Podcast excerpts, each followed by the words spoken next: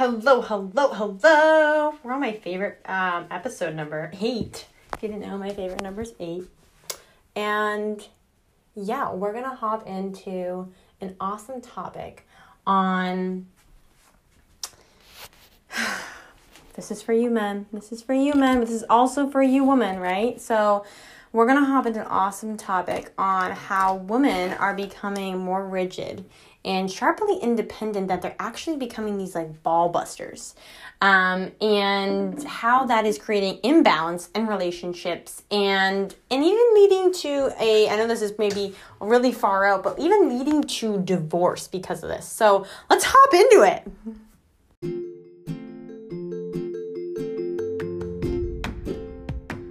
This is Awaken Your Inner Warrior with Lex. On this podcast, we will share everything about livening up your life with love, mindset tools, nutrition tips, and all things life and wellness, uniting badass men and women to come together to heal and awaken within. As we are all on a journey called life, why not live it to its fullest as our best? most highest selves. So, welcome. I hope you get an earful of knowledge and tips and just an update on life. And I hope you, more importantly, enjoy this episode.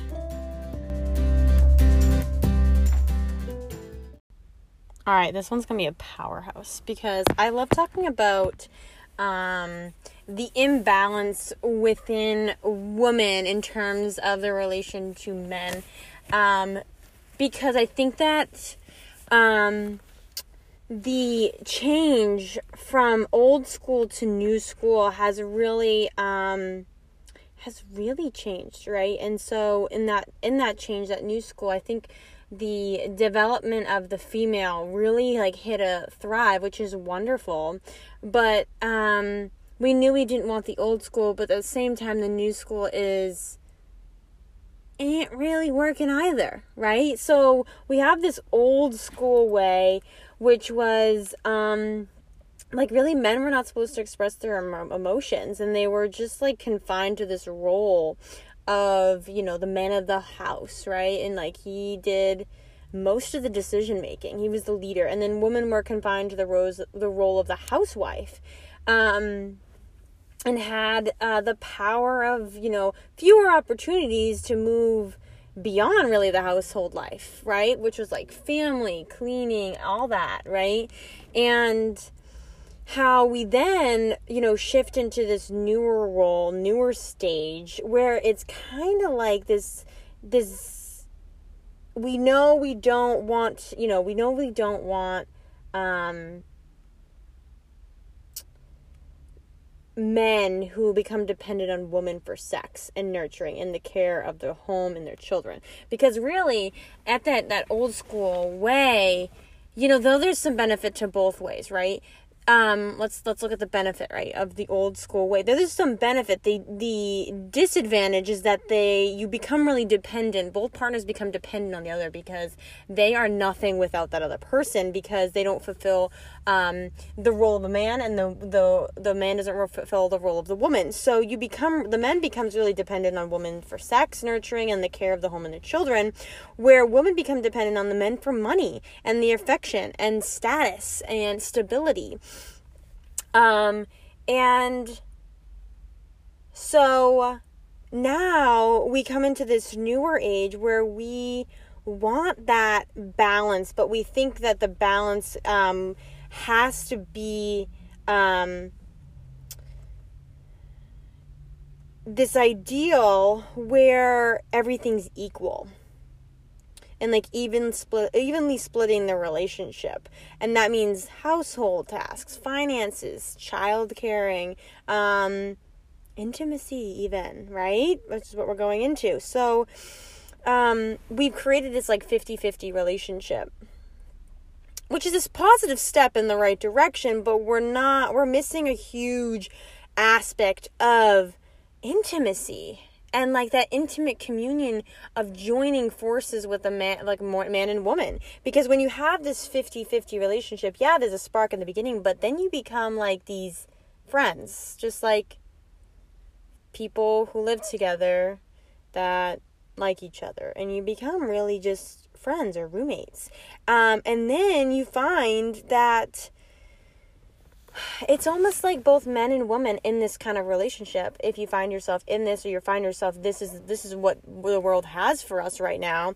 But you kind of had this internal or this inner yearning for something deeper right? Like don't you crave or maybe you don't but don't you desire something deeper than what um than this 50-50 relationship but at the same time, the old way of the abuse of woman and the abuse of, of needing a man to sustain is not, it doesn't seem right either.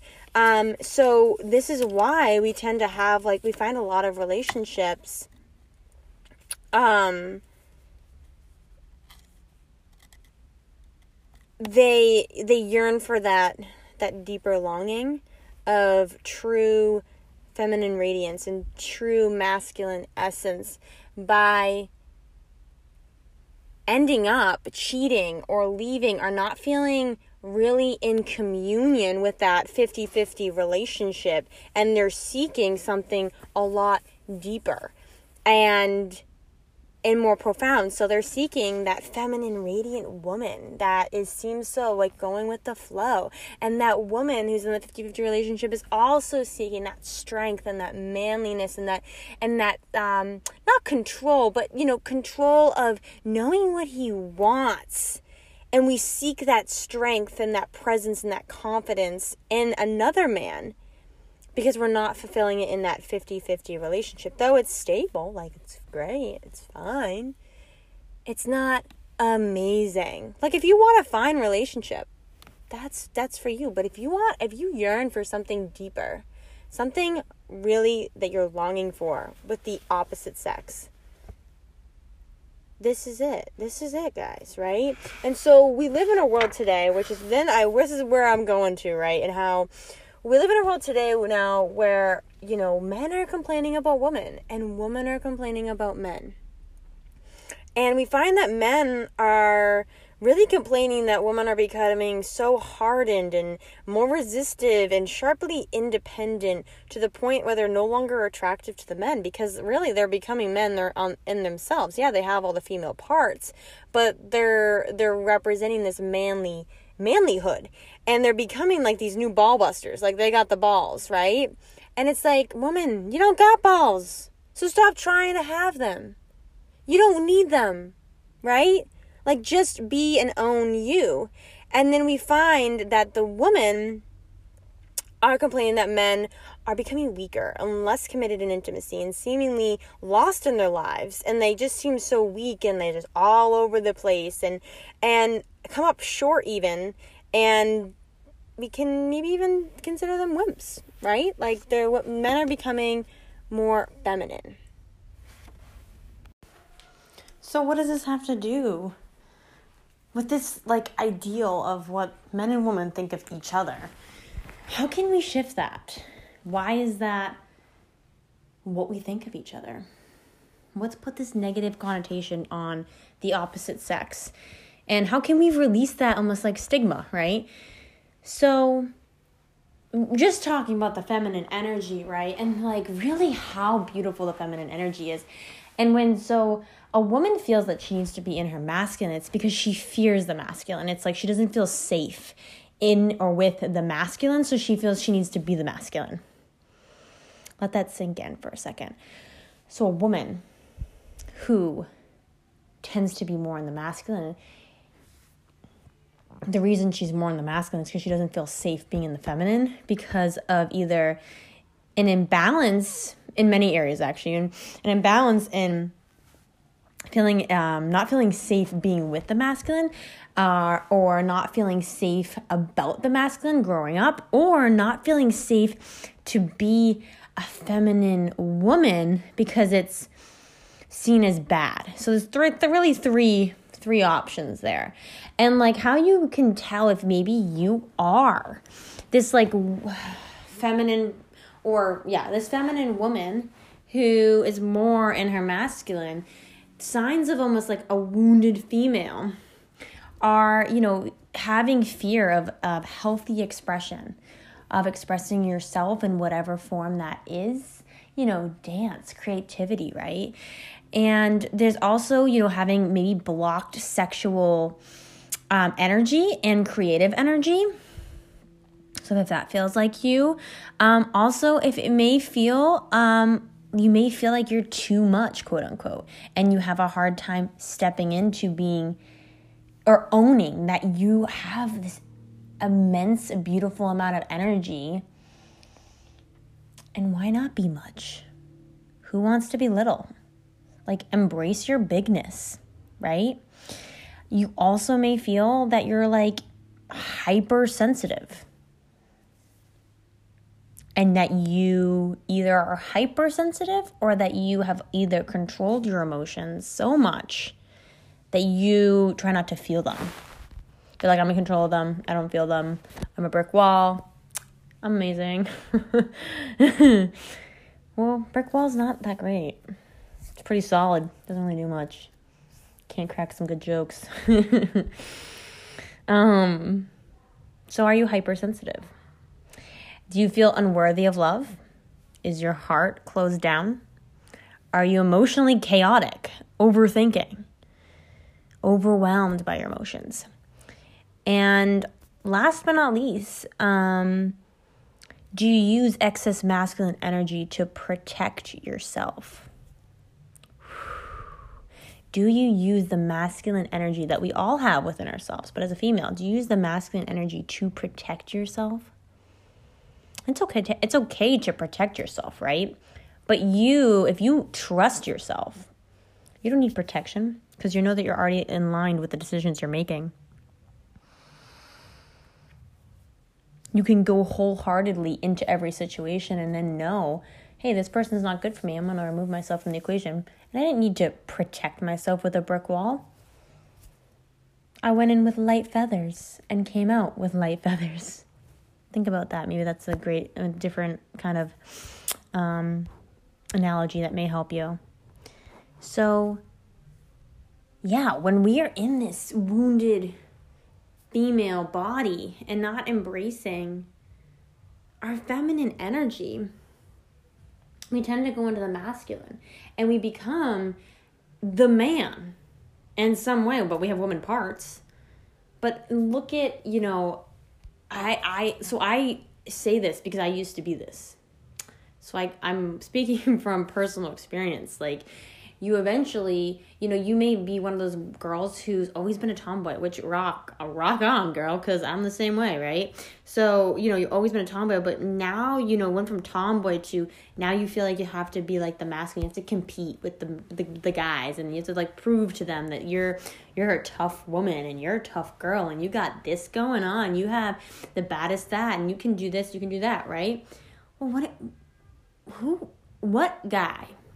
Goes, I want a girl that can can beat me at every sport and be stronger than me in every way possible. I don't know a man. I don't know a man that thinks that.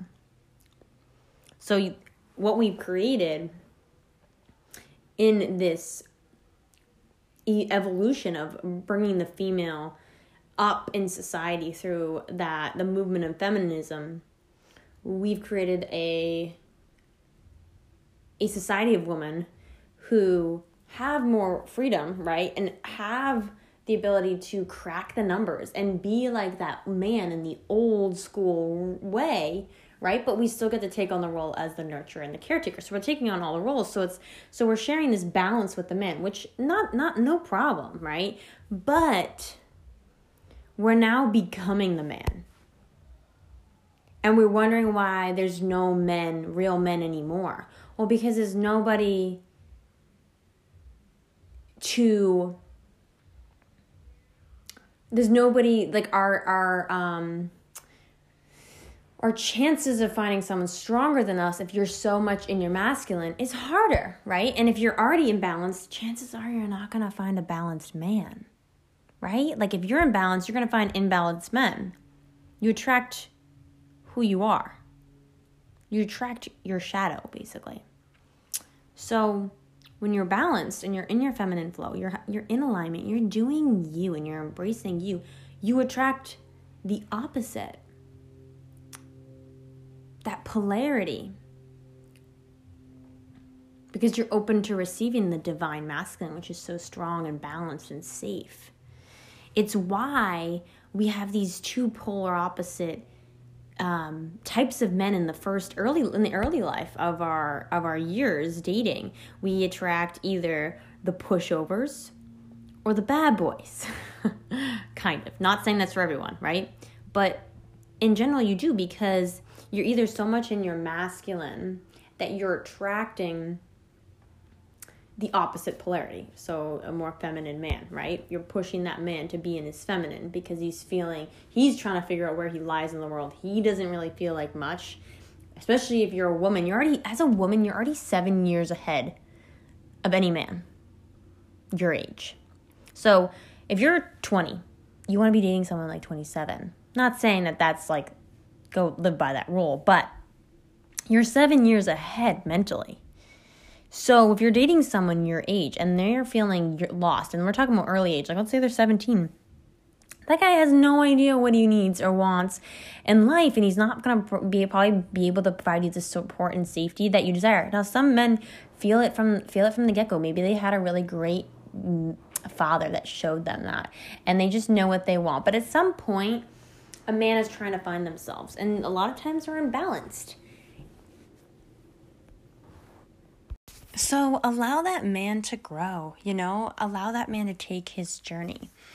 And, you know, I think that, you know, I know that I'm connecting this to two different things now, but like, you have to, to have intimacy, to create intimacy, you have to first create that intimacy, that connection within yourself first. And if you don't have that intimacy, that connection, that love for yourself, you're not going to find it in another person. Yeah, they can help you learn a lot of lessons, but you'll never truly love or be able to open yourself to love until you love yourself. Sorry, I gotta chug some water. Getting thirsty over here. So, so going back to why that woman is in her more ma- more of a masculine energy. Like I said, there's those three different concepts that we can look at, and and then you know look at, of course, um, what it looks like as a woman who is awake, who is conscious, who is in her feminine energy, who's owning it being it and living it, right? And what that looks like to see that, because we talked about what a wounded or a woman who's really not in her feminine energy, scared to own it because of either fear of the masculine or fear or like safety or the lack of safety of being in her feminine, right? So what does it look like? And this is where I love, I love to talk about the feminine energy because I've so much owned and have lived in or not have lived, but am living in mine. And one of the things that just embody the feminine energy, the one thing that this nature that nature provides that is so the feminine energy is my one thing that I love more than life is the ocean. The ocean. We as feminine goddesses, we flow just like the ocean. She, we move like the ocean, powerful but gentle, calm but dangerous right? Healing, but definitely knocking up some waves, right? We have our high tides, we have our low tides. And not more importantly, we're just freaking being. We're flowing where the heck we want. We're letting ourselves go out, go in, move through the spaces. We don't let a container take our shape. We don't let a, a area prevent us from moving in. We just flow in and we flow out. Ooh, this feels so good. I just like dancing with this concept. And that's another thing. Dance is a another form of stepping into that feminine energy. So what does it look like to embody that feminine energy? expression being to being able to fully consciously as a woman express their self in a healthy way not manipulative not controlling but expressing yourself in this a beautiful expansion of your your feminine energy of your aura of your wings right? Don't don't constrict yourself in the in your body. I don't care how small or big you are. Don't constrict yourself. You have a heart. You have this beautiful womb that births creation. You have the ability to connect more spiritually than men. You have this beautiful body that men men adore over, drool over, love over. Own it. Love it. Take care of it. It is so more connected to this, to nature than to anything else. We are nature. We are nature. You kidding me? So express yourself. Let yourself move in your body. Don't be rigid. Don't follow the to-do list. You can make a list, but don't go by the don't maybe don't go by the rules. Flow in, flow out. Get out of your head and get into your heart. Dance. Don't think. Don't think. Just let it go. So express yourself. Let your body manifest in a full body, beautiful, almost like work of art that where you're just like expressing yourself in yeses and full body no's. Like your body just knows. I mean, I know a lot of women and you maybe you may not agree with this or feel that this is you, but um, I myself know that this is me. But like when I when I walk in a room, um, and I think men and women can both feel this, but I feel like women because we're more spiritually connected than men. Um, when I walk in a room, if you feel like your stomach not up, maybe you get constipated, maybe you have this tightness in your throat or your heart. Do you listen to that? Ever? Ever? Do you listen to that sign and symbol that's saying, "Hmm, something's not uh, something's not agreeing me with agreeing with me in this moment." And are you to dance with it and shimmy yourself out of that space when it's time to go in for low tide? Or are you to you're to move in for high tide? You have that ability. You have that choice. Right? And listening to that movement in your body is so powerful because it is our connection, our intuition, our guidance towards something's not feeling right. So if your full body is like, no, get me out of here. Well, if you, eh, maybe there's something is limiting you from expressing your so your fully conscious, beautiful woman self. Go where you feel safe to be and embody yourself. And the second thing don't apologize for who you are or hold back for being too much. Be too much. Get so big. Get so big in your embodiment of self that people want to be in your bigness. You walk in the room and you have a presence because you're just doing you. You're loving you. You're making choices that are so aligned to you. And don't and I don't want to hear, oh, Aleksa, I wish I could live your life, or oh, Aleksa, that's not reality. It is reality. You're just not, you're living your reality. You can change your reality. You can today decide, I'm going to live this lifestyle that Aleksa is talking about by deciding to have discernment around things, boundaries around things. Hey, I'm not going to let my boss manipulate me anymore. Hey, I'm going to wake up at 6:30 every morning and go for a run. Hey, I'm going to give myself self-care. Hey, I'm going to express to my husband how after after work I love to shower to connect with that water and shed off any energy that's no longer serving me. And really relax and take that time for self-care.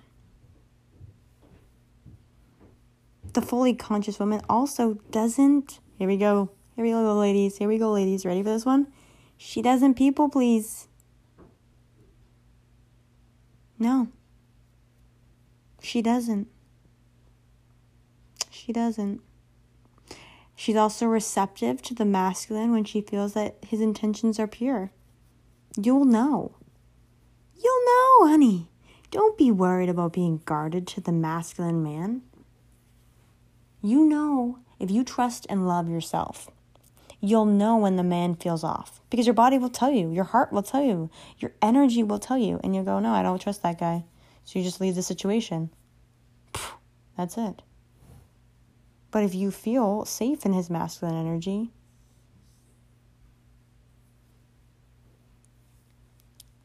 then you can then you can um what am I trying to say? Then you can be receptive and knowing that his intentions are pure. She's also not guarded and rigid with a masculine shield. If you meet, meet okay, so I used to be really guarded and rigid. Um, and I, you know, it's so funny. I was having a conversation with one of my girlfriends today and I said, Women don't like me. you know, um, for many years, and they still, you know, don't lo- love me. I'm just not your typical woman. But, you know, even but growing up, I was very rigid and had this big shield up. And definitely repelled a lot of stuff. You repel so much. When you have a shield up, you're not just repelling the bad, you're also repelling the good. Hate to hate to tell you. So when you put up that rigid shield, you're you're preventing yourself from living life number one. Oh my god, it's like the biggest one, but you're also preventing yourself from um, not only the negative things maybe, but the positive things that could be coming your way. The synchronicities, the the love that could be blossomed, the people that you can meet, right? So unconscious woman is not guarded or rigid with a masculine shield, but instead open and honoring her intuition. Trust it. She also owns having an energetic shine or radiance that's warm, loving, and nourishing. That's just who we are as women. Own it. Shine. You are the sun. Like, shine it. Warm, loving, and nourishing energy. Love on everybody. You can never give in, you can never give enough love. And more importantly, the last thing, she's also playful and full of life force energy. Play. Play. The woman goes with the flow. She dances with the flowers, she she dances in the wind. She climbs the tree. She sings, she dances. She breathes fresh, bright energy onto everyone she meets because she's living in her life force energy. And not and just to tap on this when you are being this type of woman you're being you. Because more importantly i want you to know this isn't about being this this like woman of like high superiority superiority. This is just deconditioning you to just becoming coming home to you and who you've always been that's it. That's it. And when you do do that, it invites the masculine consciousness to step forward, to man up, to be an even bigger, better man because he wants to love the radiance that you hold and you shine. Because who wouldn't want to love on that? Who wouldn't want to love on that?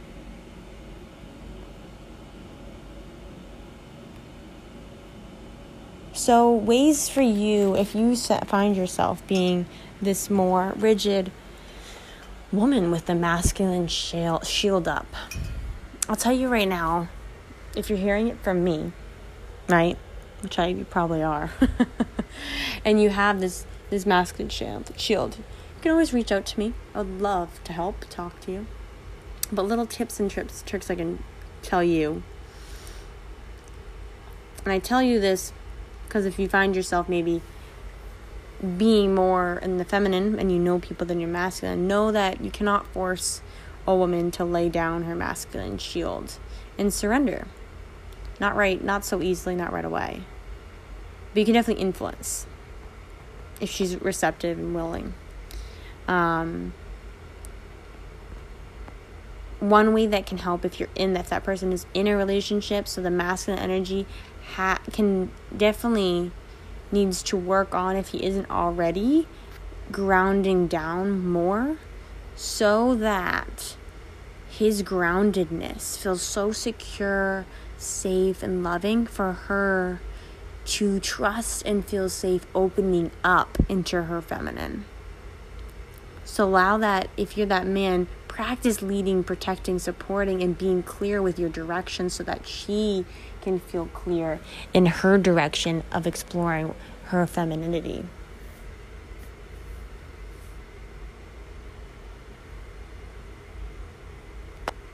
And allow her to experience some dance, maybe. Right? So, to that, I did a poll. I did a poll in my stories today or yesterday, and I asked um, the audience, you know, do you think, um, do you think women are becoming more rigid and sharply independent? That they're like ball busters, and um, and it's funny. I did get a 50-50, so I had, I had a 50-50 which is pretty good. Like i want to i want to hear a woman being more in their feminine you know? And um and hopefully these men that answered um have maybe amazing girlfriends that are in their feminine energy and that's amazing right? And actually then proceeded to ask them um if did i take a screenshot of that one? Okay. If they feel they have to step down as the leader as a man. And i was happy that the men that are following at least me said no um, 80% said no. So they don't feel like they have to be stepped down. Um, but at the same time, I feel like in a way, I don't know if they know what, that they actually aren't stepping up. That they're living that 50 50 relationship of security, of like we have equal roles. And they don't know what it is to like, what it means to really step up and to own and to lead. So there could be a misunderstanding. It could be a, um, a lack of knowledge on on that that true concept, right? Um, and then you know the other question I asked was for women to answer is like do you think men are becoming weaker and we had about 65 70% um, of women say yeah yes yes yes and if they said yeah, no which i had one of my friends say no and she so beautifully has a husband that's that's um, you know in his masculine energy and allows her to be in her step into her femininity in a beautiful way. So um there you go. There's balance right there. So that's amazing. And then even proceeded to ask then if you find yourself having to be the man in a relationship. I asked this to the ladies and um and i got that's what we got. Hold on what do we get back here? I got 58% back. So they the with the yeah, so the yes 58% of them agree that they have to they find themselves having to be the man in their relationship. Um so there you go too. Um so ways to ways as a woman to become less rigid and have and, and, and feeling like you have to be this man is is in feeling safe in the masculine feeling safe in in your femininity to step into your femininity. And then if you're in a relationship maybe when you do that because this is a powerful thing. So i was in a relationship where i was in my masculine he was in his masculine and and we were at odds end right? Because you can't have two people really in their masculine. And so i wanted to really work on myself. I was like i'm not growing in this and I need to be more myself. So one way I started helping myself was by being more feminine, by dancing and by enjoying going the flow. And I remember the first weekend I did that. He was like, "What the hell are you doing? Like, what? You're acting really weird." and that's when I knew. if you're not accepted by your man by being more feminine, he ain't the man for you. So if you're in a relationship, talk about this with him. Express what you're going you're working on, right? And how you want to feel more safe and maybe he wants to work on this with you, but if not, that's okay. Then allow yourself to explore this and see how he reacts. He may naturally start to feel this beautiful polarity or he may look at you and sadly say, "What the heck are you doing?" and and if he says that, I'm deeply sorry because I don't want anybody to feel that, but I encourage you to to go grow alone. Not alone, but like go to grow as a single person. Because at at that point I realize or I see for you that that intimate communion that you are in at the moment isn't really growing either of you but actually allowing you to feel more stuck creating more stuckness and who wants that and that not actually creating the safety, the the connection and the the direction that the man is supposed to provide. I don't see that, you know. So ground down. Come back to this feminine goddess that you are and awaken into that softness. Awaken your heart because you do not need to be a brick wall. Nobody needs to be a brick wall. and allow your body to flow into your flow. Be the ocean. And if you don't like oceans, be the lake. But the ocean's better. Be the ocean. and allow yourself to flow into your divine femininity. I love you guys. I love you guys so much. I hope you have an amazing day, amazing night, amazing morning, amazing wherever you are. And um, I hope this connects with you. If this connects with you, leave me a note, leave me a DM, leave me a message. I'll give you my phone number. We can have a call, we can have a chat. Let's talk. Let's talk about knocking that brick wall down, feeling safe in your femininity, and feeling safe and trusting the masculine energy when you know it's pure. So good, so good. All right, I love you. Signing out. mm. Mm, mm, mm. Well, happy, happy day, whatever day it is for you, a happy day. Um, we're jumping into one word. One word is the topic of today, and that is quality. Quality, everything. Everything. Quality life, quality food, quality relationships, people, music, um, water, everything quality, and how quality everything can transform your entire life and your relationship with everything. Let's dive in. So, I was up in Maine this past weekend cutting down my Christmas tree. I hope that if you do celebrate Christmas, I hope that you get a beautiful tree this year and you get to decorate it with your loved ones. Um, but yeah, I was cutting down my Christmas tree, um, and we were shopping downtown. Um, my favorite one of my, one of my favorite towns are um, childhood towns. It's like my second home. I've been going there for 22 years. Um, I'm not even 22, and I've been going there for 22 years because I was going there even when I was in my mom's belly.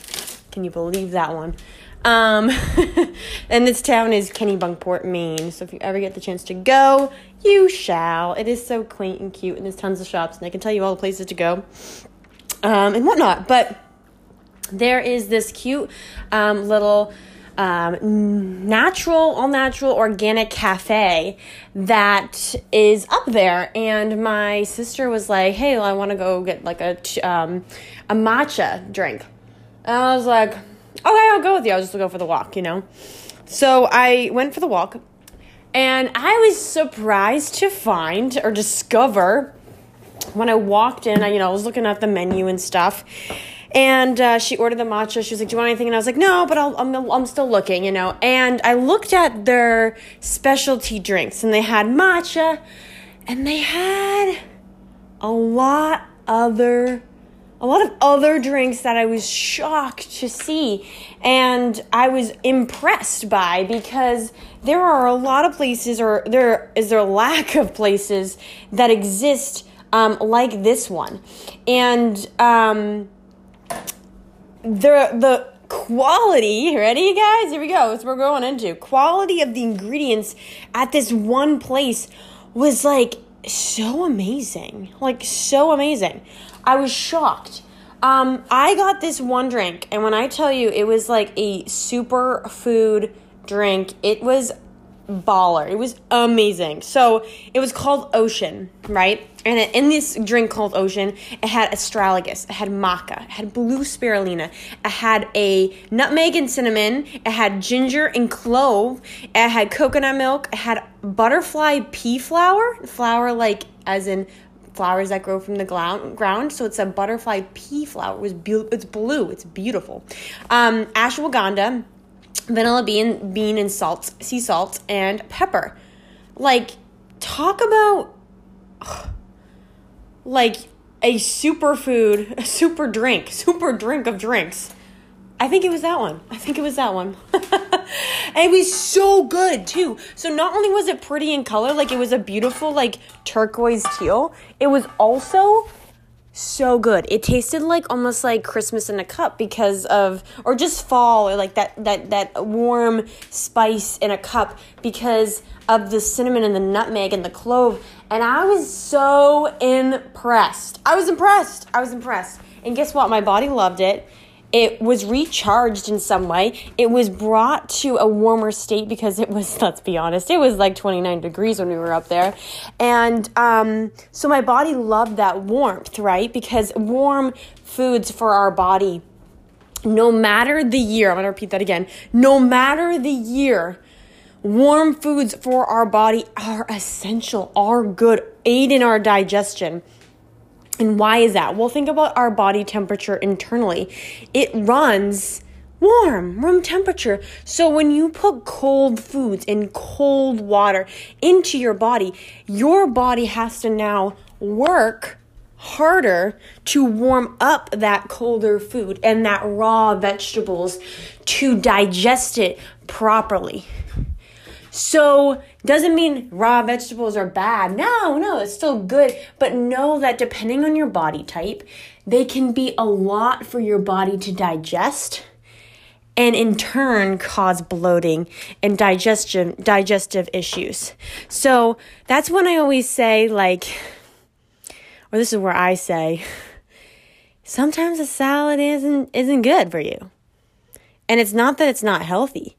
It means it's the raw vegetables, the heavy raw vegetables that are in a salad. Because if you think about it, a salad is very raw, and sometimes that's not um, what people what people need in their body. So, um, yeah, crazy, right? But um, talking about this this idea of quality. So here I was at this at this shop, at this uh, cafe and having this amazing quality drink. And to be honest, it was probably the same price as your typical um, Starbucks drink. Honestly, I think it was probably cheaper because I got like the large and it was five dollars. Um, I don't know Starbucks prices, but I know they're outrageous. And um, the amount of quality that was in that drink for the same price of actually not so great quality at Starbucks or not so great nutritional value at Starbucks, um, I got, right? And this is where I want to dive into quality and the and why quality is so important. And I'm not just talking food, but I am at the same time. So let let's start with food. Let's start with food and why quality food is important. And this is where I want to chat or kind of dive into the extremes our society lives in um, in, in terms of food. And I think in, in terms of um, many things. But we live in a society where um, you're all in or all out. and I get it. I totally get it because I, you know, you could be all in on a vacation or just all out, right? But like, in terms of eating, a lot of people think they have to go like all in on a diet and be like super restrictive in all areas and and give up everything and and and it and you know that's another conversation I'd love to have is like why people think a quality the your quality of life your quality of life is being able to eat whatever the fuck you want. Pardon me but why why is it that you think that you're not living life if you can't eat whatever the heck you want? Sorry but when i think of living life I think of being my best, happiest, most healthiest self that I can do whatever the fuck I want because I have the energy and the health and the sustainability and the flexibility to go do whatever I want because my body is in prime condition to do all those things. That to me sounds more exciting than, oh my god, I can't eat bagels because my doctor or my coach or my, you know, physician said that they're not good for me and they just life sucks now. Life sucks. It sucks. I'm going in with the Boston accent. life sucks. But you know, why like it you can now this is where then I switch it to back to the conversation of how people are all in all out in the sense that they think that you know to be healthy you have to be like you're super restrictive on a diet and or they can eat whatever the heck they want. Well, there is a middle ground. Hi. Hi, how are you? Name's Aleksa. Let me teach you it. There's a middle ground. Yes, sometimes, depending on where you are at in life in your beginning stages, you do need to start at the extreme cleanse of a diet um, to cleanse your body of all the toxins.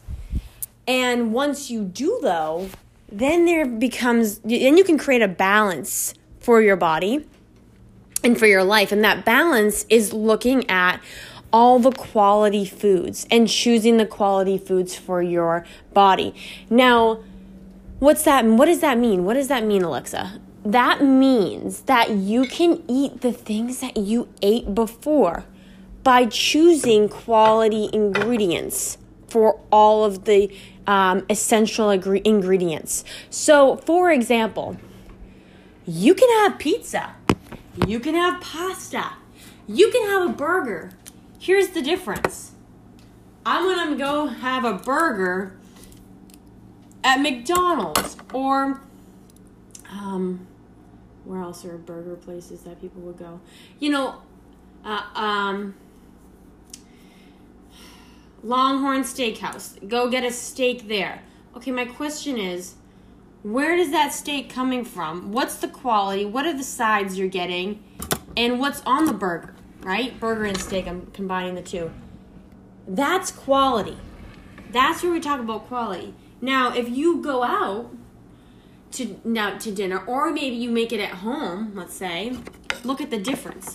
Finding a restaurant that has grass-fed Angus beef, 100% Angus beef, or maybe they are a butchery in the restaurant, right? And you get quality meat, and then chances are they're not choosing quality meat and giving you a subpar bun and a subpar fries and all that. Chances are they're giving you a quality bun, quality tomatoes, quality, and maybe even avocado, and some onions and some mushrooms. And then you got sweet potatoes or french fries, or maybe you chose some broccoli. And then the quality of your plate goes up. Where if you go out and get a burger at McDonald's, you're getting who knows what kind of meat. who knows what's on the burger.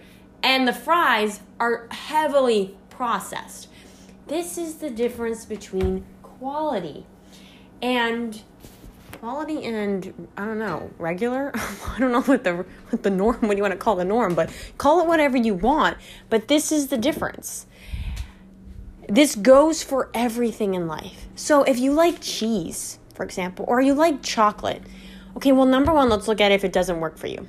But number 2, if it doesn't work if it does work for you, but maybe the type of cheese you're not eating, you're eating isn't good for you, let's go find you a farm where they sell cheeses made in house And the quality of that cheese is way better. Also, look at different types of cheese. American is probably the worst kind of cheese you could have. But if you have cheddar or you have um, brie or Gouda or goat, huh, the quality goes up.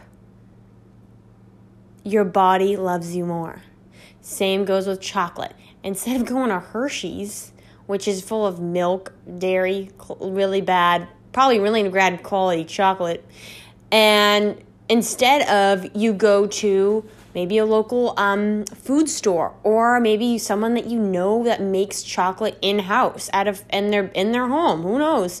Or you can actually make cho- you can actually make chocolate at home um, with cocoa no cacao nibs or what is it cacao nibs and shea butter i think not maybe not shea butter but um, what the frick is it called? Some kind of butter. Something. Something. I'll get you that recipe. If you're interested let me know.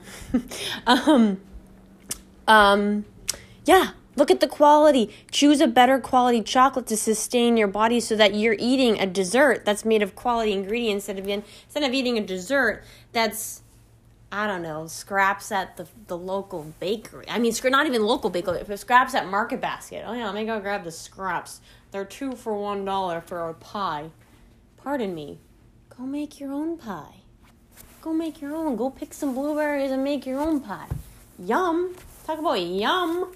Um, this is quality, guys. This is quality and how you can you can live this lifestyle every day. I mean, I just packed my lunch. Guess what's in it?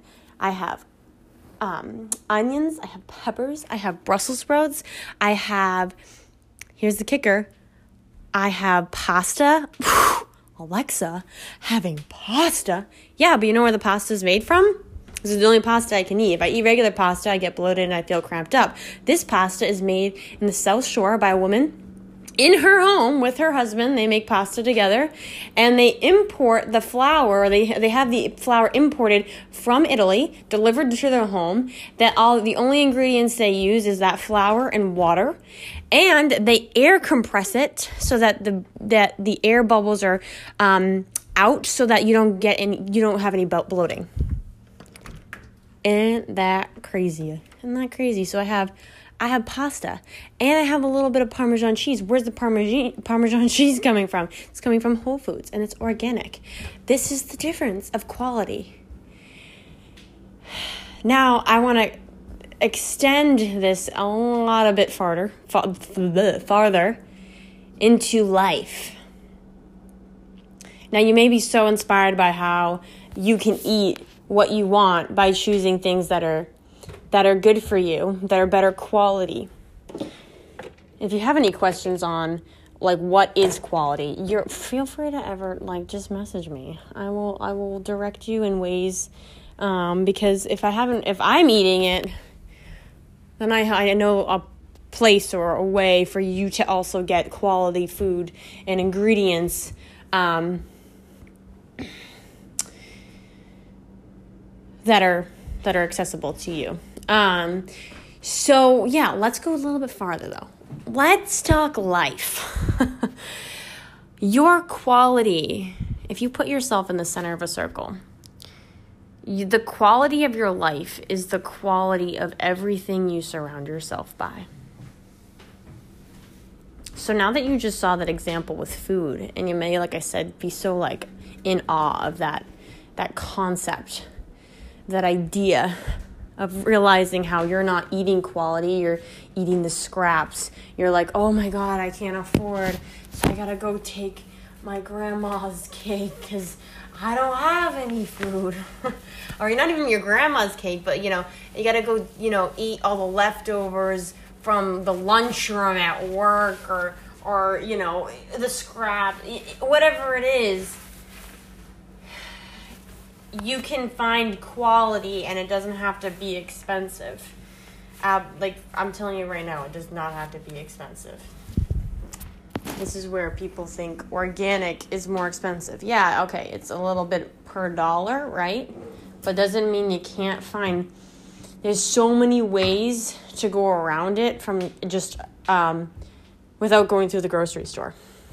Because the grocery store adds totals it up. But there's so many ways your local farm is actually can be cheaper than your the grocery store, and the quality is a thousand times better. And that goes for, and I'm keep, keep you know moving the subjects, but um, that goes for like I said, life. What you surround yourself by is so important is so important. So that goes for music. Like, what music are you listening to? Is it positive or negative? Are you watching TV? Is it positive or negative? Or are you reading books? What kind of books are you reading? What are your friends like? What environment do you surround yourself in every single day? Are you reaping positivity or are you reaping complaints, negativity, jealousy, guilt, um, you know, trash talking people, sarcasm? Are you spreading love or are you spreading judgments?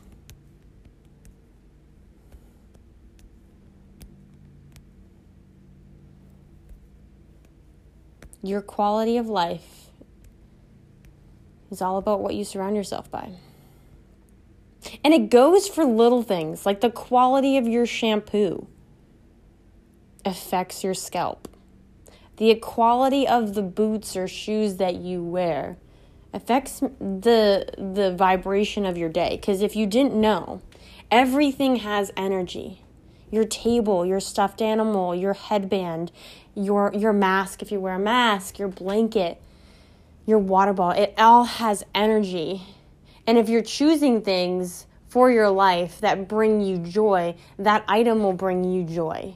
If you're choosing things that don't bring you joy and you know choosing things from a uh, a place of lack where you're like, oh, I, I probably need this. It's on sale. I'll buy it just in case. And then you never actually use it. And that's $10 that you could have saved to buy a $20 water bottle when you had the money in two months.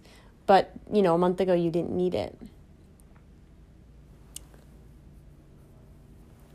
So, what are you surrounding yourself by? Are you going from a place of abundance or are you coming from a place of lack? Are you choosing quality friends that bring your your life to life? Are, is the relationships you're in making you a better woman or man? There's a quote that I have talked about in the past that I live by. It's it says when two intimate partners come together to form intimacy, they should join basically they should join forces as long as when they join forces they help each other grow in ways they couldn't alone. But if you can grow more alone, then that partner is not for you. That person is a, a companion. They are not a partner that is helping you grow. And I think that goes, that really goes for not just an intimate partner, partner, but also for life in general. If the people are around you are bringing you down, one thing, here we go, actually, if the people around you are bringing you down, decide what you want to do about that. If you want to remove yourself from the situation, if you can, but maybe you can't. And are you going to show up for yourself as the woman and the man that you want to become? Are you going to use your voice? And this is one thing that I've been stepping into as in the past month, I have um, been shifted into situations where um, one one area where I felt a lack of support in in, in, my, in areas of, in some areas of my life from a person and it affected me and in, a way where I was I was kind of triggered. And am I going to let that thing trigger me or am I going to confront it head on? Because a trigger is an invitation for you to release something that you're holding on to internally. That you do something that is, is either a part of you that you don't like about yourself or something that you need to confront from your past and it's time to let go of. but maybe in some way you will believe it about yourself. And that's why it triggers you. So I say that because I'm in stepping into my voice, and I want encourage want to encourage you to step into your voice and stand out and stand strong in what you believe in and who you are, and stand up for your quality of life. Stand up for it. If someone in your friend group or someone in your family or someone in your in your relationships of all forms does not support you, does not believe in you, and does not encourage you to be a better woman or man than for the next day, for the next hour, for the next minute, and they're actually bringing you down and and hindering your growth, you're choosing to keep them around you. You're choosing to keep that low vibrational quality of a person around your life. I encourage you to choose you, choose your voice, and choose to stand up and stand out about it. unless it's what you want unless it's what you believe but i don't think you believe i think i think you have been con- you have been conditioned that you know you're maybe a person not worthy of greatness but deep down you know you are worthy of greatness you just don't know how to step out and into that that that pedestal kind of where you feel worthy of, of a quality life because you've been you're either surrounded by people who make you feel like you're not of quality. I want to encourage you, another thing, to be your own best friend, to love yourself first, to take care of yourself first, to put yourself first, and make decisions for you. No one's in control of you besides you. You aren't in control of anyone else. You aren't in control of your past or your future. The only thing you're controlling you're in control of is this present moment. And if you're in a present moment where you are pondering your past so much so because of people or situations, well confront that your past head on. If there's a person that bothers you, confront them head on. If there's someone that's in your present moment right now that's bothering you, who's not supporting you, confront them head on in loving, compassionate way where you're standing in your truth because you know what you do and don't want. You know what you want. You know what you want. You're just afraid to stand in that power. Because you think that society already knows everything. You got to get someone else's approval and feel like you are worthy and that you're making a good decision. Make the decision for you. I can't tell you how different it had felt over the holidays personally compared to a year ago. And in so many ways that I can't even I could go into and it could be a long long another podcast, but in in the sense that I was sitting at the table and not that I was questioned what I was doing in life, but as as any age of any age of life, you get questioned, you know, what you're doing. Or, you know, what what you how you how's work, what you're doing. And I like I said I wasn't like specifically questioned this year, but there was a there was a peace within myself where I knew what the heck I'm doing.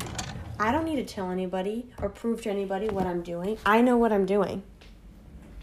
And I know I'm confident about the decisions I'm making. So whether I tell this tell a person, yeah, I'm doing this and I'm doing that and you know, these is these are the decisions I'm making. If they want to throw opinions, it doesn't matter. Because I've already made the decision for myself that this is how I'm living my life. And this is how my life is going to span out, plan out, and look for myself. Choose your quality. At Thanksgiving, choose your. I mean, it was in the past, but I think uh, when you were at that meal, choose the quality foods that you want to eat, that you want to fuel your body with. What you fuel yourself with fuels you. And again, that's not just food. Fuel yourself with really good soaps and moisturizers that seep into your skin and that replenish you. Your skin is your biggest organ. Your biggest, largest organ. Whatever you put on your skin goes to all of your organs. Goes to your liver, goes to your gut, goes to your heart, goes to your brain. That goes for people. Your interaction with people is felt internally. So surround yourself by good people. Music floods goes through your through through your ears into your brain, into your heart, into your vital organs because music has that vibration that affects your entire body. If you're listening to things that uplift you, you're going to feel happier.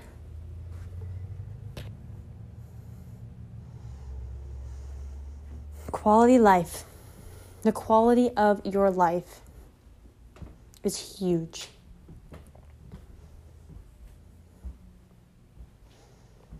What what is quality to you? What is quality to you? And and you know, I'm making this so big and large, but start small. Start small. You don't have to jump the ladder. I want you to take the first step. So what seems manageable to you? What seems manageable to you? Do you want to start with food? Does that seem reasonable? Do you want to start with soaps and your hair conditioner, hair and shampoo and your facial wash? Or do you want to start with your friends? Because they're right in your mind and you realize how how much they're bringing you down. Or do you want to start with your clothes? Or the music you watch, or the TV you watch, or the books you read? Or your work environment? Or your home environment? Again, the clothes you wear, the environment you live in sets you up for success. So if you're surrounded by a lot of furniture, a lot of um, clutter from the past, it can easily bring you down. So goes for, for clothes. Not saying that you can't wear black, because I mean, I love black too, but darker clothes or less quality made clothing in the sense that if it's made from less um, uh, at least how am I trying to say? Um, if it's made from um, not so great quality um, materials right? When you put that on it holds a vibration. That vibration may not be good for you. It might be bringing you down during the day.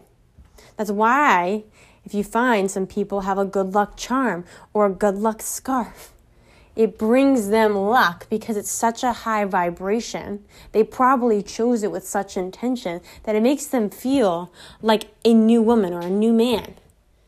Or like they are unstoppable, like a, a lot of good comes to them. It's true. It's true. Those pieces that you wear and that you surround yourself by can create good in your life so goes that for your home, your car. Choosing quality is so important. It's so beautiful and it's so simple. It's so simple. It's so easy. It's so natural for us to just choose things that bring us joy. That's it. If you choose things that bring you joy, if I told you this, if you chose things that bring you joy, life could change. Your life could literally change.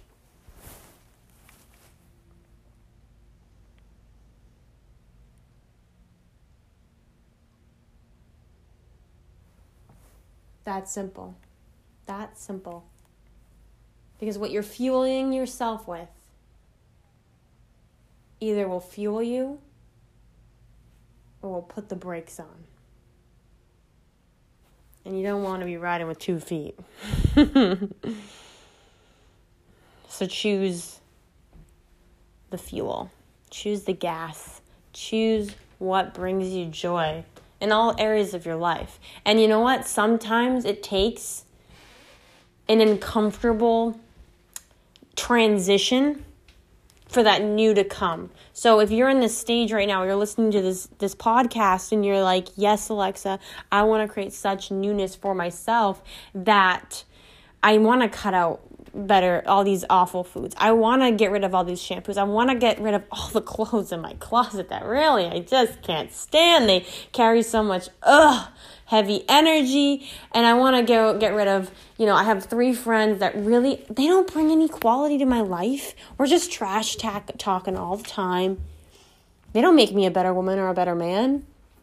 And if you do all those things and you stand up to your dad or your mom or you stand up to your sister or your brother, whatever, or your aunt or your uncle, your grandma or your grandpa, and you stand up to them, that's a lot of change that you're creating. That's so awesome and so beautiful and so empowering, right? But there may be a stage in the after of that where you may feel a little, a little space. I'll say, I'm to put it nicely, a little space and you may love it. You may totally love it. Like me i love i love having space. I love having downtime. I love having having um, that period where it may feel even a little lonely because you've created or you've you created space um, where new can come in but sometimes the new doesn't come in like snap of the finger. It comes over a couple weeks or a month or two. And it's you creating that space where you remove the toxicities of all kinds to bring in that new and sometimes it can be a little lonely at that period. And i'm just saying that just it may not be for you and it's not really always for me but um, don't be surprised if you have that period. And in that period you can create new for yourself that downtime, maybe you go explore different areas, explore a new job, explore new friends, explore a new group of um, possibilities where you can meet people that are actually better for you. You explore new cafes, new restaurants, new um, markets where you can buy fresh produce. Isn't that exciting? Isn't that so freaking exciting? I freaking love it. I freaking love it. Oh, so exciting. So exciting who knows, you could walk in the store and meet your next boss or your new client, depending on what your job is. Cool, right? Freaking cool. Quality. It's one word, just quality. Choosing quality. That is literally how I live my life in a state of so much quality that I only attract quality. What you put out, what you what you what you desire, what you're giving, what you're attracting will attract more of that. Isn't that awesome? Isn't that awesome? Life is rather simple once you come home to you. But sometimes in this lifetime, we've, we, we don't know, we are searching outside of ourselves for recognition, for answers, for hope, for life not realizing it's all within ourselves. Nobody has the answers but you. There are mentors, there are guides, there are there are people that can help you. Absolutely. But it's all within you. Coming home to yourself, you know what you want. You know what you deserve. You just have to create it. So, to that, I hope you have a lovely day.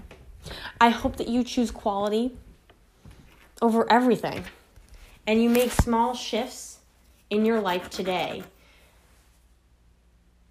to choose quality. A quality life. Quality foods, quality drinks, quality furniture, quality clothes, friends, family, relationships. Ah, quality everything. I hope you have a lovely day, and I will see you next week. Oh my god. Guys, I'm on a walk right now. And I can't tell you how warm it is. God, do I love it. God, do I love it.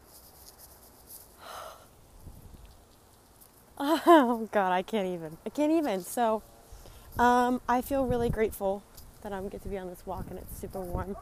And second to that, I love it. And with that, speaking of how much I love it, we're going in today. We're going to do a walk and talk on the topic of love and the three different types of love and how in my personal life I'm welcoming in a new kind of love that I have not experienced in honestly my lifetime in a healthy way. And um, I'm so grateful for it. I'm learning because of it. A lot of emotions came up because of this past weekend. So, yes, let's dive in. Okay, I took the headphones out. Headphones suck. Come on. I mean, a lot of you are going to tell me no, they are awesome, but for me, they suck. I love, I'm on a walk. I want to hear nature. I don't want to hear, I don't want to have like shit in my ears. Stupid. Stupid, I know. Okay, so this is like a really soft topic that I can't wait to talk about um, and reflect on as if you guys are like, I'm on the phone with you and I'm telling you about my life. So, um, the three types of love that we don't talk about that exist that are prevalent is one, general love, two, romantic love, and three, sexual polarity or more polarity love. But more sexual polarity because they're all different types of feelings, and that sexual polarity, that rom- uh, that excuse me, that love and the polarity is really sexual. So, um, the general love is love that we generally give to things. Like i love this walk and i love you guys and i love i love talking to her and i love talking to him and i love my dog and i love navy blue clothes. I don't know. Um, that is general love. And it is and we are able to give that to everyone. Any time of the day including most in top number one, including ourselves, giving ourselves that general love. Now, romantic love is, of course, when we feel like, wow, how does this person know so much about me? It feels very meant to be coming together with this person and you share the same qualities or the same past experiences and, and whatnot. And you just feel like, wow, have I known you all my life kind of thing. That is romantic love. There are ups and downs within romantic love, as sometimes those things you attract in the person are weaknesses, not really weaknesses, but are the vibrations that you're vibrating at. So if you're vibrating at a, a low level of constant fear and anxiety and and scared of life and scared of things, you're gonna attract people that are exactly the same.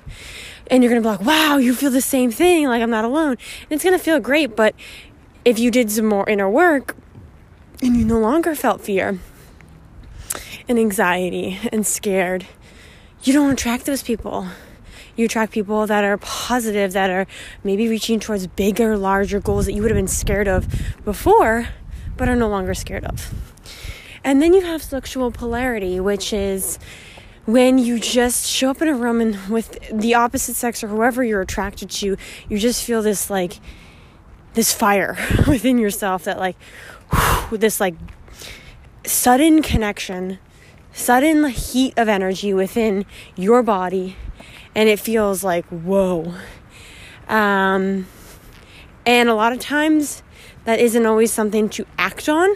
It is just a feeling um, that we as humans actually as mammals all have um, because we're here to mate. So those are the three types of love. Now what i want to go into is more like the general love and how I don't like how um, it is like downed to give or feel love immediately in a relationship of any sorts because I have a lot of love to give. So, because I have a lot of love to give, I feel love immediately. Am I attached? Am I in love? With that person? Probably not. But I do have some love for that person. So, with that, I want to go into friendship love and how, for me, I've never actually known that. known that with another woman. For myself, a friendship with another woman, and felt really healthy and happy and balanced and like they're not going to leave. Um, and giving that general love more prevalent in my life these days than ever before and how that feels within myself and every time that you know it's so easy because life happens and sometimes it encourages us to want to put a wall up or maybe we feel sad and we put our walls up and then we start living like living our life again for that week with our walls up forgetting that hey Aleksa or whoever you can let your walls down like you don't need to be guarded. Nobody's nobody's going to slaughter you. The thing is is we all are so good at being in our fight flight or flight. Fight or flight. Well, the only reason that adrenal response exists, guys, is because back way, way, way, way, way in the prehistoric, prehistoric, the English, prehistoric days, we were chased by mountain lions. We were killing and slaughtering our own food. And we didn't know when, we didn't know if we were going to survive. So we needed that survival mode. But may I ask you, is your house burning down? Are you jumping off a cliff? Are is there someone immediately die? Are you being rushed into an ambulance? If none of those things are happening, and even in those things, you always want to practice meditation, practice grounding yourself. But if you're not in those things, take a deep breath in. Take a deep breath in.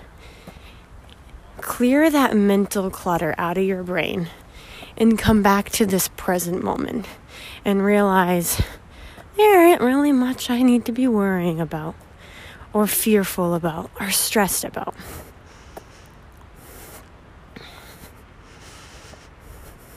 It feels really good to actually live in that. So, I used to live in that all the time. all the time. And so I come from experience and, and knowing what that is to what is like to feel like that. Um so, going back to this new person in my life, this new friendship that's very a soul sister friendship that I've never experienced before. I actually, I've said to many people, I actually don't like when people say, like, oh, so that's my soul sister. I think it's for women, sometimes it's just tossed around so easily. Oh, my soul sister. And the next year, the next day, they're in a fight and they're, you know, manipulative or they're actually talking shit and I'm like, well, how is she your soul sister if, if those are the things you're doing with her or uh, talking about with her? And so that's where I get a little like, I don't like to put names or attachments to people.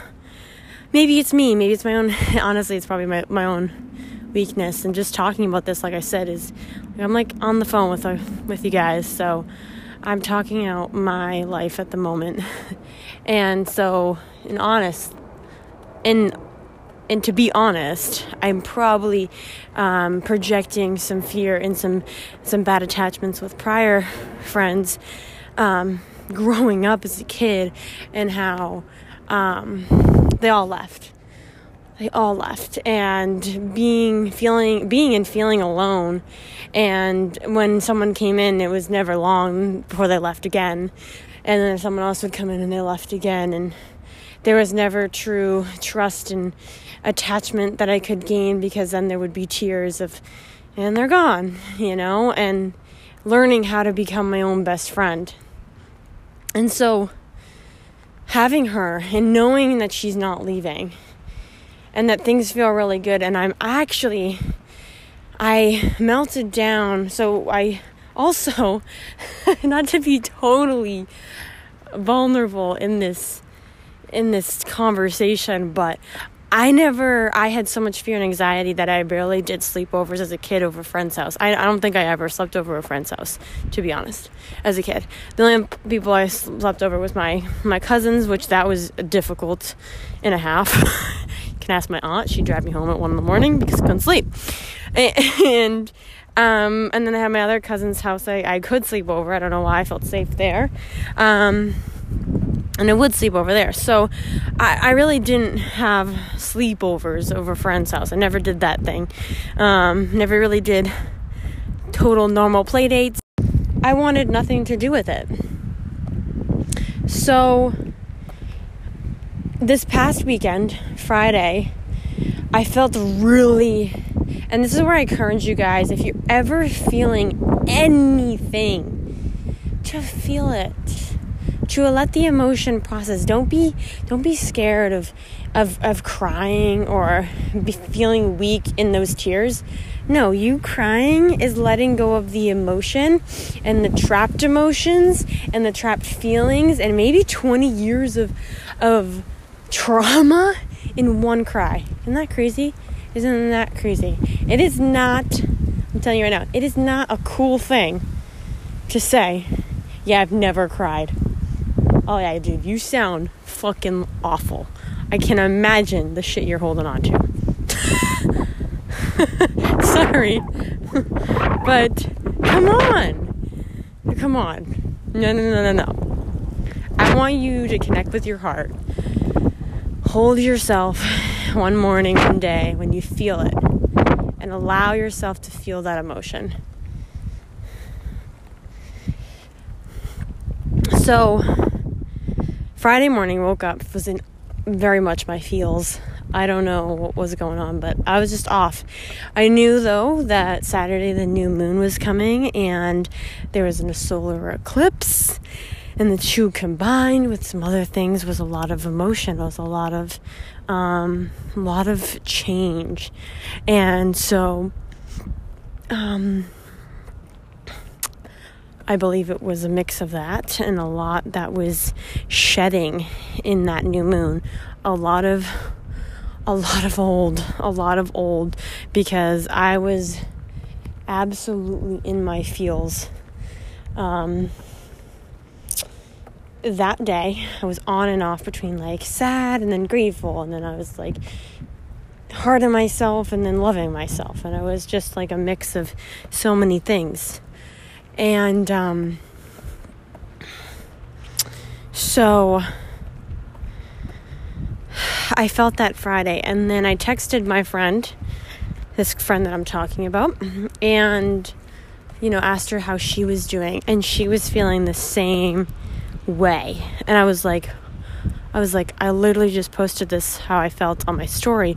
I was like, it's crazy how you're saying that I'm that you're feeling the exact same way.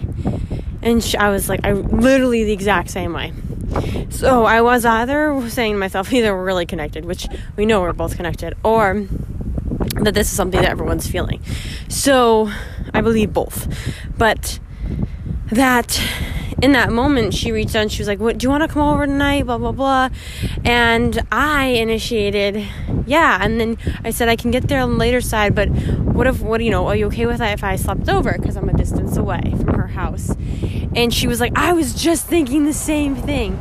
So i slept over for my first time over a friend's house and probably all my lifetime and it felt so freaking good so freaking good. But that Saturday, we got some projects done. I was kind of going into, I say, and I don't mean this, I don't say this in a bad way, but I kind of went into like old Aleksa where I was grinding out shit because old Aleksa used to be an interior designer. And, um, old Aleksa used to move, was all in her flight or flight, was all in her fear, and moved frantically doing projects. Well, like someone frantic and finished the entire bathroom, painted that thing real freaking fast. But half when I was on the last coat, I she was working and I just felt like I needed to give her a hug and I wanted to cry. But I didn't know why I wanted to cry. I just wanted to cry. I didn't I didn't act on that. So I just finished up. I was I was starting to you know try to explain to her in a in a non just like, oh yeah I just need to slow down. I just like kicked out that bathroom I think way too fast. She's like I know you like you like kicked ass and I was like yeah Aleksa old Aleksa was activated. I said new Aleksa's now like um Aleksa what are you what are you fucking doing over there um we can't move like that um and so not to mention, like I said, new moon, solar plex, like I was feeling all the feels. So I knew in the past um, month that um, there was a big shift coming with me because two years ago my life completely changed in a great way, but a lot of lessons had appeared in those two years karmic lessons with people and things and a lot, a lot of, a lot of, a lot of lessons. And so I knew that we're all finishing up though, November, December, these two months. And yes, that Saturday, I started to share share a part of me that she didn't know in the past two years, two parts of me. And she was like, Oh my God, Aleksa, I didn't know you went through that. Like, blah, blah, blah. And I was like, yeah. And I just, I started to cry and started to let out the emotions of like what I, what I've gone through.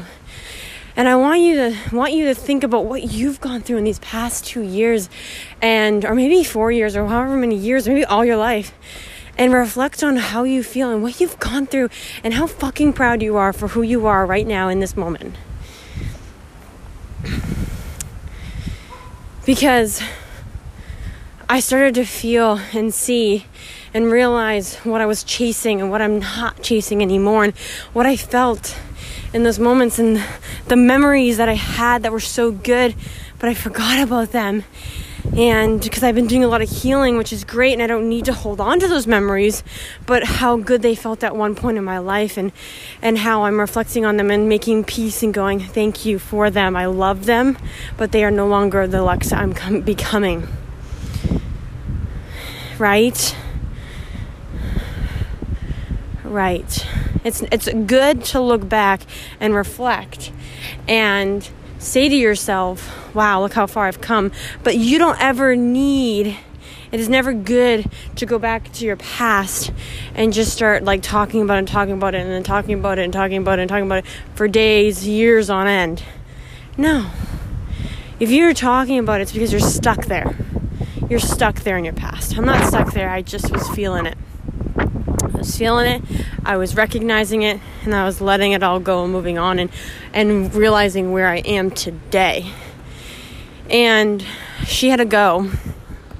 So we both left, and I called her to finish up my two year story of, of a lot of a lot of things that happened in my life in the past two years. A lot has happened in the past two years. And things that she didn't know. And I said to her when as soon as I called her on the phone to, you know, finish our story, I had said to her, I couldn't tell you this in person, but I so love you so much that I'm afraid that I'm not going to be the friend that you deserve because I don't I've never had a long-term friend that I love so much that I care about and want to be the best version of myself to that I'm afraid of hurting her or saying the wrong thing or or being unintentionally mean because I just had a, a, low day or or you know you're not everyone's no one's perfect and and you know maybe she's in a bad mood and I didn't realize and I said something and it ticked her off right? This is just examples but this is how my head was thinking and how I don't ever want that to happen and how I just I'm I'm scared of losing her in some way i'm scared of being a bad friend because i've never i've never cared about someone so much. And i've never had this and i don't want to mess it up like my past. And i was like crying all through that. It felt so good to say. And there was just a level of deeper connection that we built in those in that hour that we talked about my my past and then admitting that to her. And feeling a whole sort of level of love, a new level of love that it was experienced, and how opening your heart up can open your heart up to not only romance, but friendships, but maybe a relationship with a dog or a cat or or also like nature or the beach or like a new cafe or new adventures and a new career and how much you love it so much because you opened your heart up to receiving and feeling. We can all be so good at giving ourselves away, giving our power away, but we're not so good at receiving the love from others. Creating that space to feel and to love and to understand.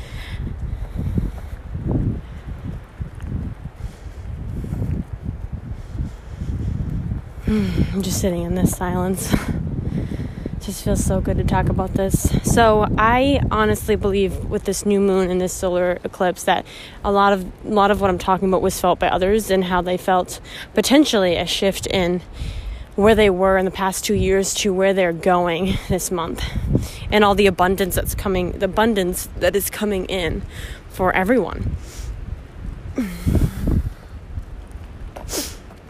I even had to be honest, my first sale Friday night.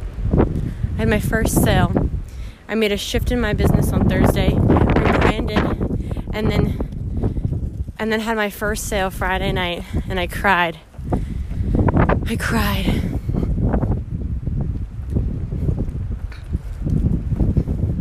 That night I went home, was driving home after talking with her, my friend. I felt I truly felt the past two years of my life in a deeper way than I've ever experienced.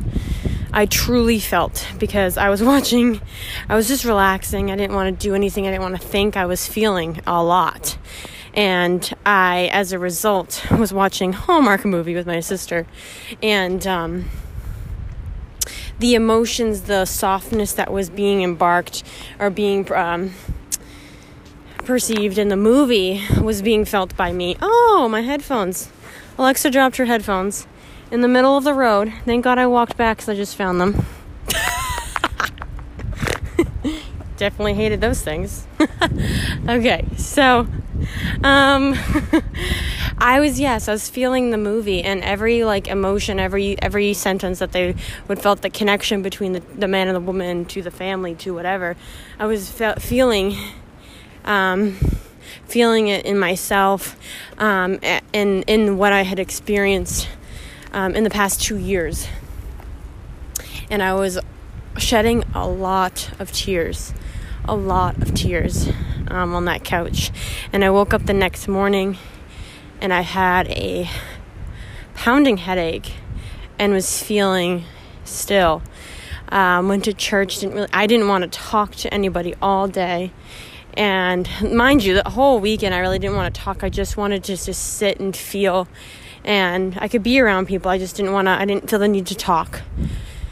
Because my body was processing, it was cleansing, it was digesting, it was letting go, and it was making space for so much new to come in. So, I, um, yeah, I had a headache on Sunday, the day after. Um, my weekend with my friend and and I just cried so much more in in the car and in church and the drive to the coffee shop at the coffee shop. When I came home in the car played really really all my old music. I played all my own music.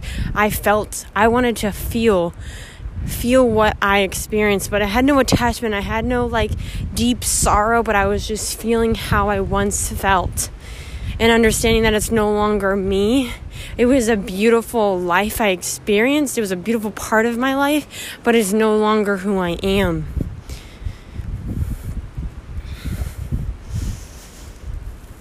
And I felt that as I welcomed new love with really right now myself and a friendship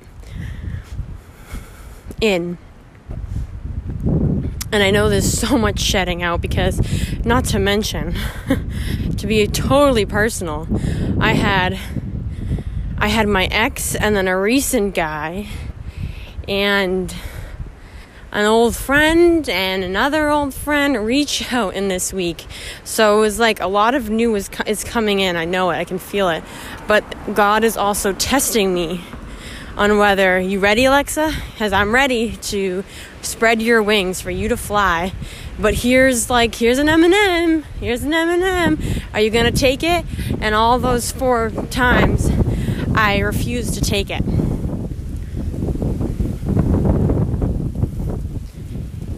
I chose to keep my to take my power back and to go ahead in life with the space I'm creating, knowing that some people are leaving my life, and that's okay because the life I'm creating is bigger and better than myself, even.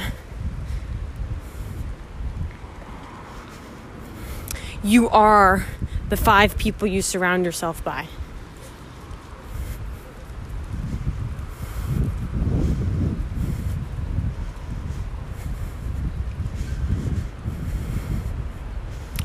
So, long story short, love, giving general love to everyone that you cross paths with, whether it's a leaf on the ground to your dad or your mom. Giving general love is so beautiful and so needed in this life.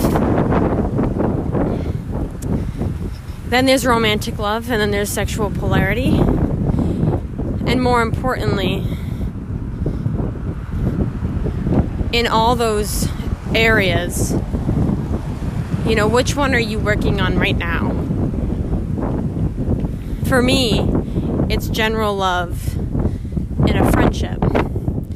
That's a deeper love than I've experienced in a very long time, and I'm learning how to have a healthy friendship and how to create that.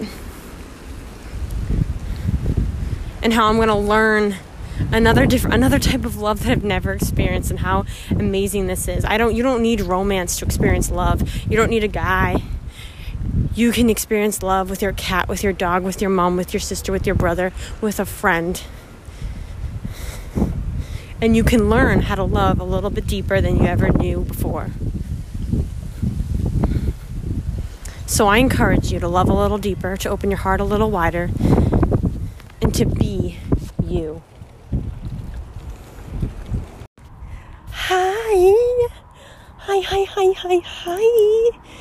So, uh, last week I was away, and the week before that I took a week off.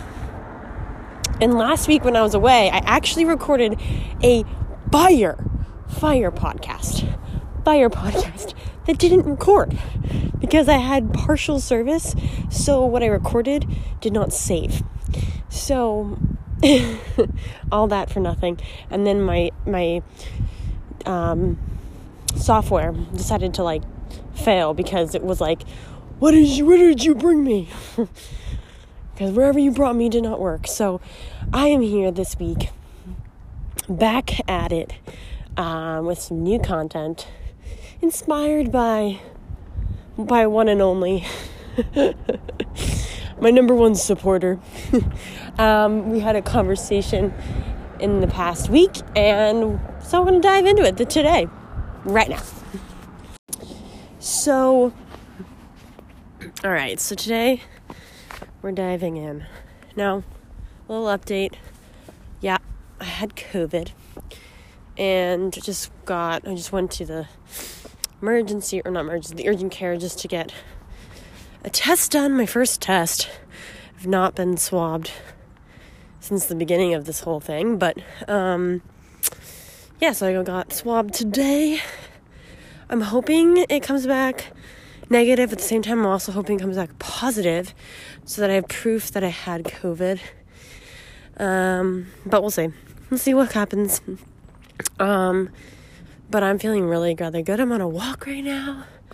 I have my energy back. I just have a couple um, things. Just my I have just a cough and just moving out the mucus. You know, like any normal head cold.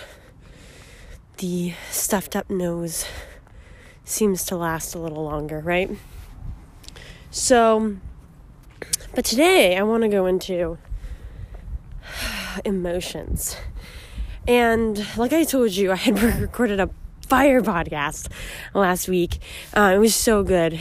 Um, and it was all about actually something that I had um, shed um, a week or two prior to talking to you today um, uh, within myself and what that ignited within me and then my business coach has been amazing and has been helping me with my business tremendously. And the shift that I made with my business and I was just sharing with all of you that. And I really didn't don't plan to go on to that today. Um, but maybe we make it an extra long episode. And we do we do. Um, so to start off uh, yeah I think I'm gonna start off how this whole podcast, you know, it's funny how I took a, two weeks off, um, is taking a shift. And my, even I changed my logo on it because the way I want to present myself on here is a lot more feminine. And um, with anything in life that's very organized or structured, or you have to get done, um, or you seek problem and find solution.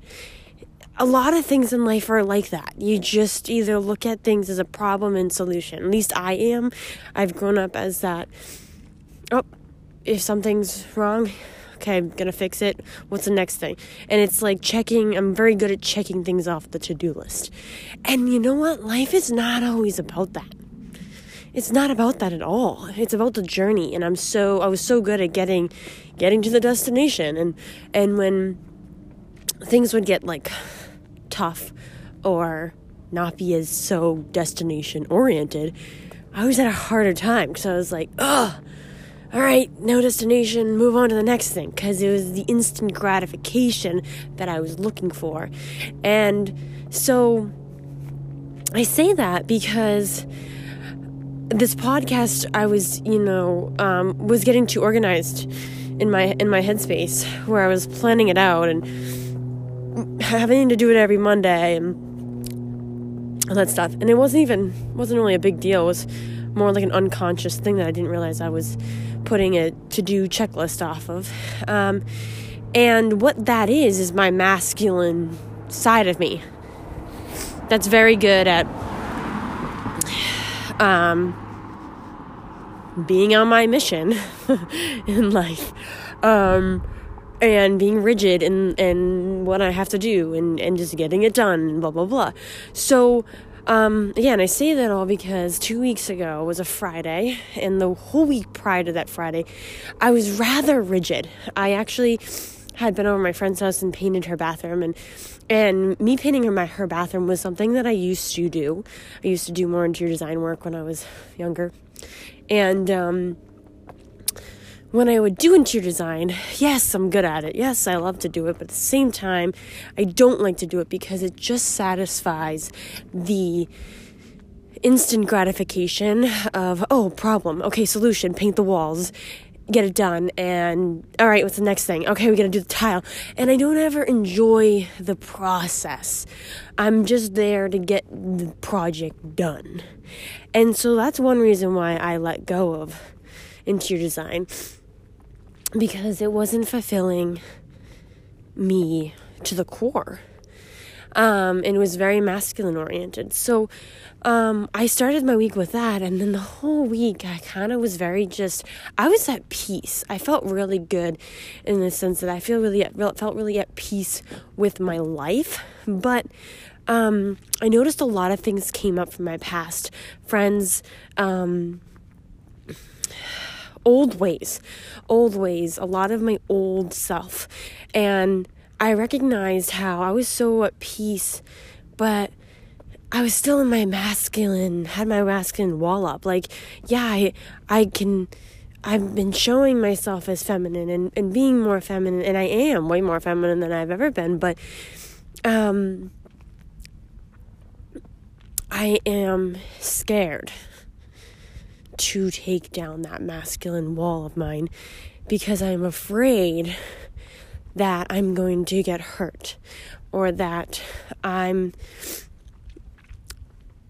really yeah really i'm to get hurt that i'm to get hurt by someone or something or some situation's going to hurt me um, because that's how i was hurt when i was a kid. And i recognized that every time that i hold that wall up i prevent myself from loving more people for changing, prevent myself for changing, from changing other people's lives because I'm more scared to get hurt than put myself out there and help someone else.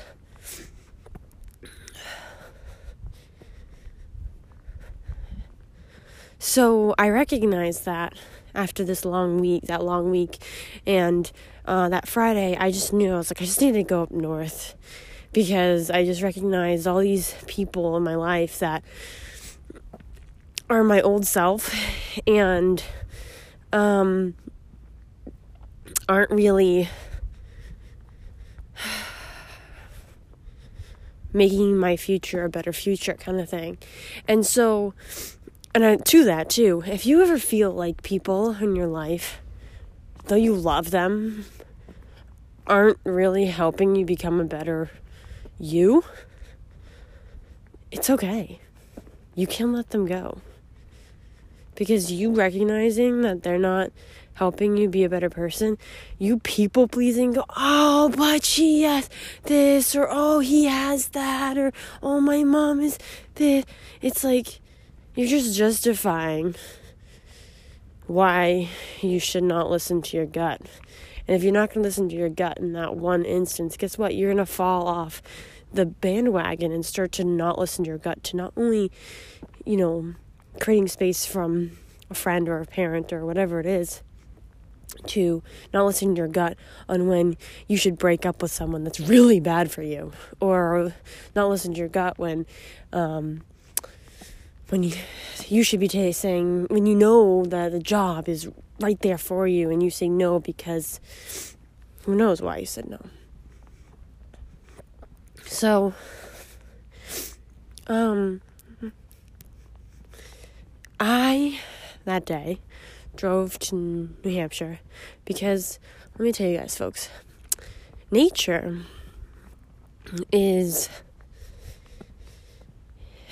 is very feminine. Nature is feminine. It is so organic, natural, soft, elegant, beautiful, effortless, wild but free. Right? And when I when you go to nature, you feel softer. You feel a little bit lighter. And this is why it's so powerful to when you when you're driving, to when you're walking, to when you're doing the mundane tasks that you remind yourself to look around because guess what's right there in front of you at every moment of the day? Nature. And if you just notice all the little things about nature, like it's a painting in front of you, you'll start to notice how grateful you are. And how beautiful nature is. So, um, so yeah, I went to New Hampshire, but it was too cold to go for a walk. So I found this coffee shop, and I wasn't sure if I should go. I didn't really want to be inside, but I went, and it was so cute. It was like a country cottage, and nobody was there. I ordered a small like tea, and I sat down on the one piece of furniture that represented the softness of the feminine, and that was the couch. There's there was bar stools, there was hard stools, but there was a couch.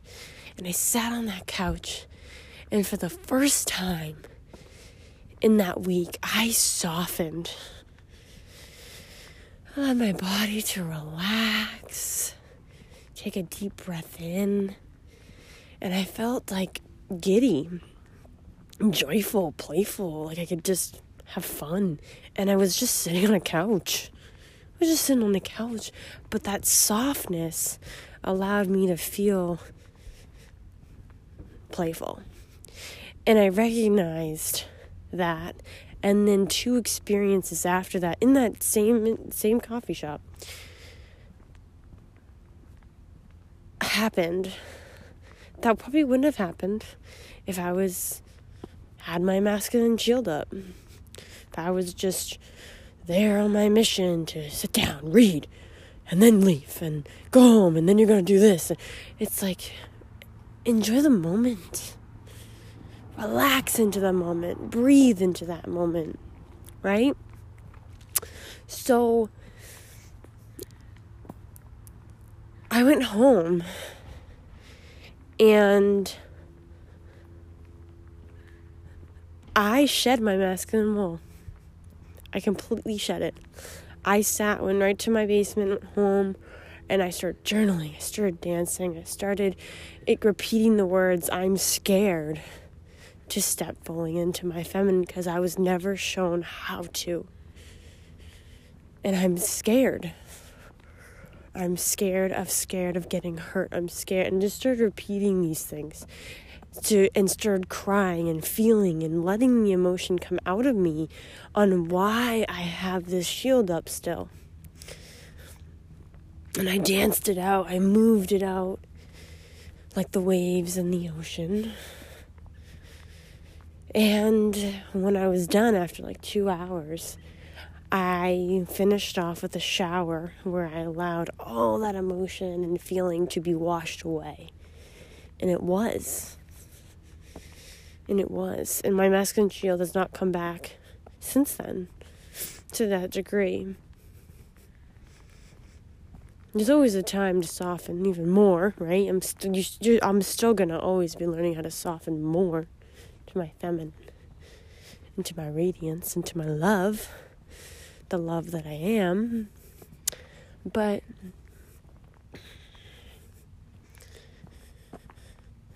that moment was really powerful, really powerful, and can be really scary too for some. I mean, I couldn't have done it any day sooner. That was the perfect time for me to let go of that. And so that weekend, I taught my first workshop and talk about the difference between the feminine and the masculine. So if you have hosted a workshop, think about if you were hosting a workshop, you know, what would you do? You'd be like, okay, what do I, what am I going to teach these people? And let me write out the curriculum, let me do a presentation, write, write the notes, write all the things you're going to say, right? That's exactly the opposite of what I did. I knew that I wanted to go about it in a very feminine way. What's the difference between the masculine and the feminine? The masculine is exactly what I just explained. The feminine goes from love, goes from her natural, organic, wild, free, playful, going with the flow way. She doesn't have any rigid structure yeah, she may know some pointers. Clearly, she knows, okay, I'm having a workshop on blank, blank, blank. so I, I, over the course of the week prior, I had wrote down some pointers that I wanted to potentially tap on. 15 minutes before the class, I wrote down those pointers on a piece of paper, so I wasn't looking at my phone. And when it came time for me to teach the workshop, I just let it flow because you as the teacher you as the facilitator your best resource is your students. They're guiding you. You're not guiding them they're guiding you. So i let them guide me through the workshop. And it flowed so beautifully. And it went really really well. And it was amazing because not only did i do that but I also had an added boost of confidence and demonstration just hours before um, when I went to church. the lead pastor and his wife. Um, he normally goes up and talks all the time, and I love listening to him. He's amazing. But for the first time, she went up and she got up on stage and and she looked at the audience and goes, "You know, this past week the staff kept asking me, "What am I going to talk about, you know? What are you going to talk about? What scriptures are you going to you're going to note so that we can prepare the presentation so that the audience can like follow along and read those scriptures on the TVs. And she goes, I have no idea. She goes, I'm not going to tell you. I, I, I'm going to write some notes down and the day of whatever comes will flow. And she did that. She did that exactly that. And what did she do? She moved the entire audience. She had us all in tears. She showed so much love, so much passion, so much so much knowledge in just going with her feminine flow and speaking her truth out of love and it was so radiant. It was so beautiful. You just felt her presence. You felt her radiance. You felt her love. You felt her her feminine energy and her strength in that. In that mm, um, when I went to church that morning. And I walked out there and I said, Thank you, God. Because He showed me what I just moved out of me two days ago, which is that masculine shield. This, this is it. This is who I'm becoming. This is the woman I'm becoming. And he showed me how to become her. All I have to do is just start to be.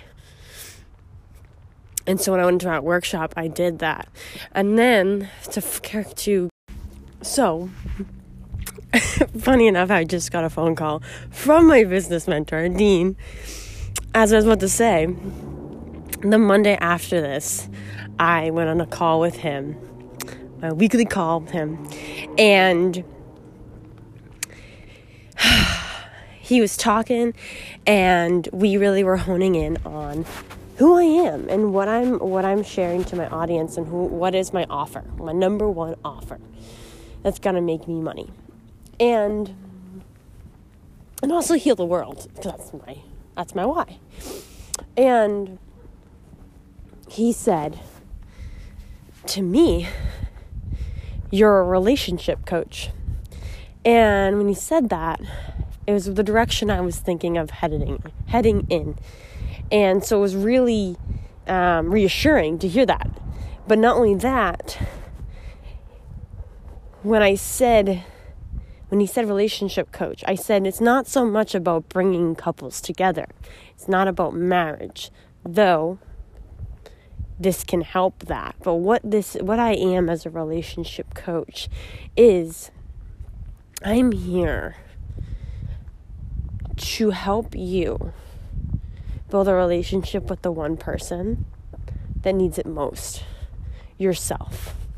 Because let me guess, you want the best, most healthiest relationships in your life friend, foe, partner, family,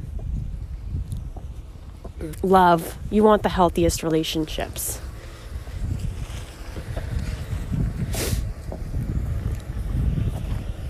And to achieve that, you are going to do whatever you possibly can to achieve that. How? By building a relationship with yourself. And now you, you don't have to. You don't have to. Because it's your choice. You can live the life that you're living right now, chasing outside recognition, outside fulfillment from others, love, or you can find it within yourself so that no matter where you look, the relationships are always so prosperous, abundant, beautiful, healthy, loving. Whether it's a relationship with your partner, to your sibling, to your friends, but also the relationships to your career, to the way you fold laundry, to the way you mow the lawn, to the way you go for a walk. Everything's a relationship. So, I'm proudly now a relationship coach, and I love it. I'm super excited about it, and I love it, love it, love it. And got a lot of um, things that are building on the backside or the backside. No, I don't think on the back end. There you go, the back end. Um, so yeah. So, you know, connecting this all together, I want you to really, if you are a woman and you are scared, you don't trust men, so you decide you have to be the man. And by being the man, you either act like it, you talk like it, you have your masculine shield up. Or maybe you're a woman and you love men and you don't have any bad hate towards men, but you have a lot of women in your, in your life who don't who don't trust men. And also maybe you were only shown how to be a masculine man and to be a tough girl and to to the only way for you to go anywhere in life is for you to be strong, independent woman. And nothing wrong with that, but you know, the only way you were shown was by being this um very masculine woman. So repeating the words, I'm safe to step into my feminine is huge, is huge. And then for men, if you are analyzing a lot in your head, if you are constantly very serious with yourself and asking yourself a lot of questions and whatnot, you are trying to figure out the answers to the world, but the answers to the world are never, it's not about the answers to the world. You're never going to get the answers to the world. And in that questioning, you've kind of put up your feminine wall and you've softened. So I want you to feel safe. Repeat, I feel safe to step into my masculine.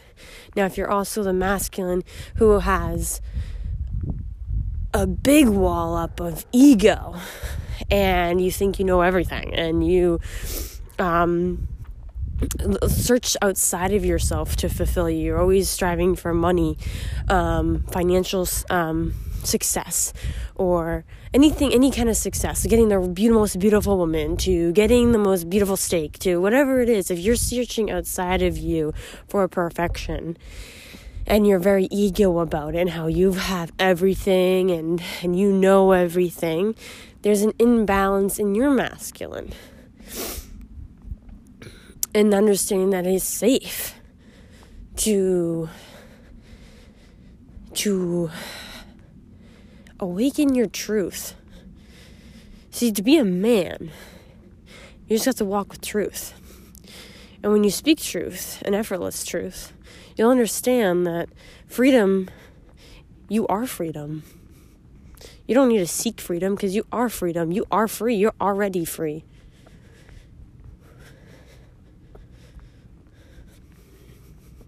You are already free. You just have to be and walk in truth and purpose. Now, sometimes we lose our mission as men because men are always need a mission, need a why. Why are we waking up every morning? What is our why? And sometimes our why changes. Now, when that change comes, so for example, if you have a friend who's a guy who dated a girl for a while and his mission was her was her right number one I'm not gonna lie a guy should never his mission should never at his core mission should never be a woman. It should be something he's chasing but it should not be his mission. His mission should be something outside of that something more deeper and more fulfilling. Whether it's like a project he's working on of some sort. So, but let's say in this in this instance, I had a friend who who was chasing a woman, and his mission was was getting her. He got her, and then she's she left, and his mission is to try to get her back, and so he's been in his head trying to analyze what he needs to do to get her back. And he's going to go see her soon. And I told him, as a masculine, you're chasing your woman, which is okay. You're hunting her down. That is okay. I said, but do, when you go, it's okay if you attach the idea that you think she's going to come back, but understand that there may be a chance that she doesn't come back. And you are going to need, here's the sketcher, you're going to need time alone to reevaluate your mission in life again. Because without that mission, you're going to feel you have no purpose and no no why. You do, you do, you totally do. But you're not going to feel it because you just were stripped of your major project that you've been seeking and chasing after for a few for a few years. So allowing this time for a man to have that space to recollect himself and figure out his why is going to make him show up better to himself, to his work, to his lover, and all that good stuff. So, I love talking about the masculine and the feminine. This is the beauty of it. This is the beauty of it, really. Um, yeah. Softening into your feminine. So, and this is the last part I'll share with you. So, if you also, so the last part of this is the best part. It's if you are putting out a false narrative or character of who you are, then you're going to attract a false character or false character of who you want. So if you're asking, like, oh, there's no more real men or no more real women out there, I want this very strong man, I want this very radiant, soft woman, and you wonder why you can never get that, ask yourself what energy you're putting out. So for a woman, imagine the man you want to you want to be with and picture him. And then make sure that you want to be the one next to him, not him. If you want to be him, then we gotta we have we have to question. We have to question why you have that wall up, why you want to be him, why you're protecting yourself, why you're scared to allow him to be the man. Because you want to be the one next to him glowing, radiant, loving. And for the man, to the woman, if you're imagining this radiant, loving woman, imagine her. Now imagine how you feel next to her. Do you shrink or do you feel big? And are you shrinking in life on a daily? Are you letting things pass you by? Don't shrink. Be big. Be big in your boldness. Know your mission. Know what you want. Know your truth. Know your purpose. Know your passion. You know it. You just got to be it. And you'll be free. And when you see it, you'll want to hunt her down. So, that's a little bit about the masculine and the feminine and my shifting out and this new transition I'm making on my podcast, being more flowy, more feminine, more playful with it, and now becoming a relationship coach, which I'm so excited about. So I hope you have a lovely day and be your core essence.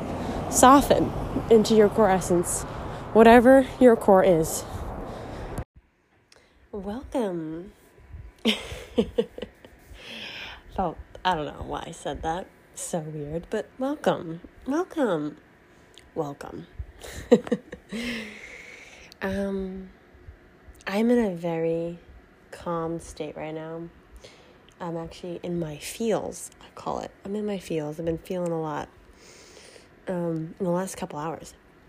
Um, and I feel called to share something that I'm actually doing right now with myself. So, this is for the ladies, the ladies only, but men can do this too. Um, but it'll be called something different. but we ladies, I'm jumping into womb healing and how to heal your womb. So let's dive in. So, I learned this technique ooh, about probably a year ago or so. It is in Ayurveda. At least the method that I learned was an Ayurveda um, tradition and technique and meditation um, because woman, woman, woman, we,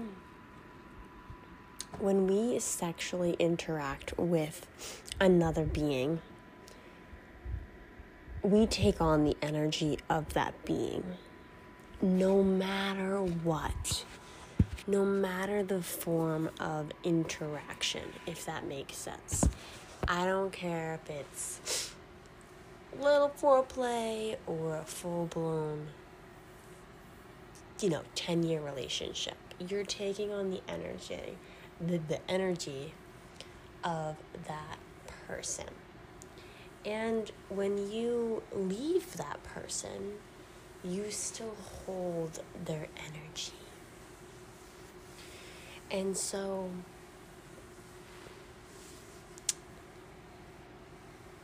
ways to release that energy so you're not holding on to it is a wonderful practice that I'm going to share with you. And I think I'm going to keep this podcast really short because I want you to take this and I want you to run with it. Um, but I want you to really get serious with yourself and ask, you know, who are all the people that you've interacted with sexually and write them all down. Like I said, 10 year relationship to a little bit of foreplay there, here or there. And when you write that list down, each one of those you are going to conduct a intimate intimate meditation with in releasing their energy. So what you basically do is and you can start with whoever you want to. Um, you can start with the, the little guys or you can start with the, the bigger the bigger devil. um, the bigger energy, you know? Um, this sounds horrible. The bigger dick. okay, I'm just best, so these are just names. um, so, okay.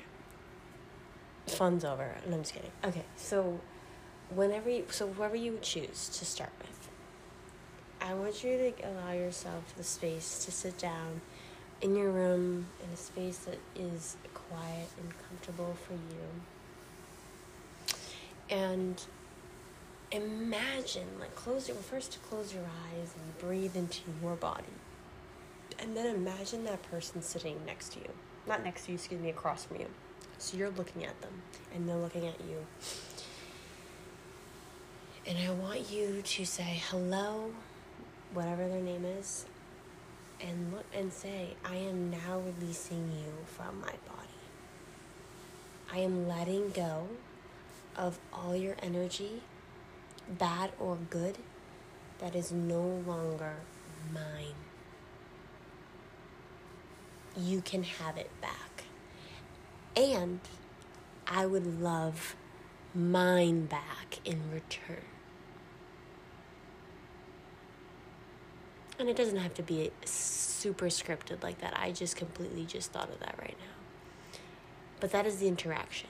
And so, welcome them there. You may just in the first, you know, couple minutes of meditating and, and, and welcoming this person into your meditation, you may get all emotional.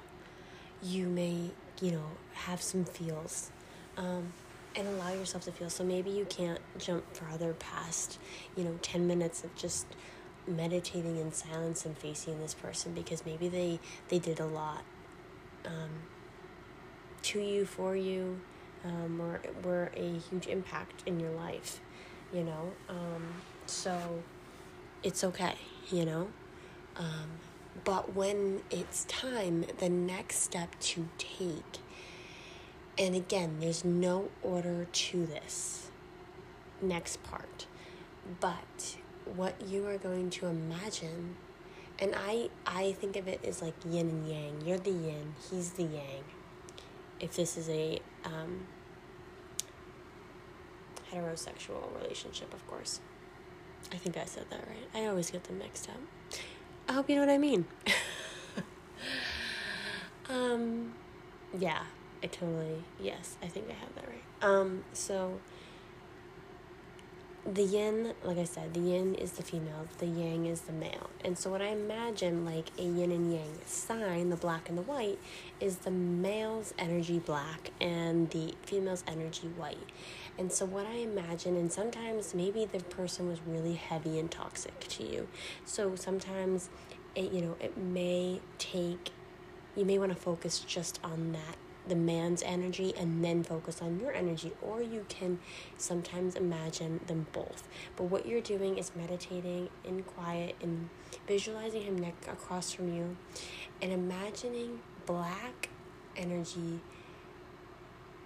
streaming out of your womb, streaming out of your vagina, and being brought to him, brought back to him, and white energy streaming out of his um, pelvis and coming to you.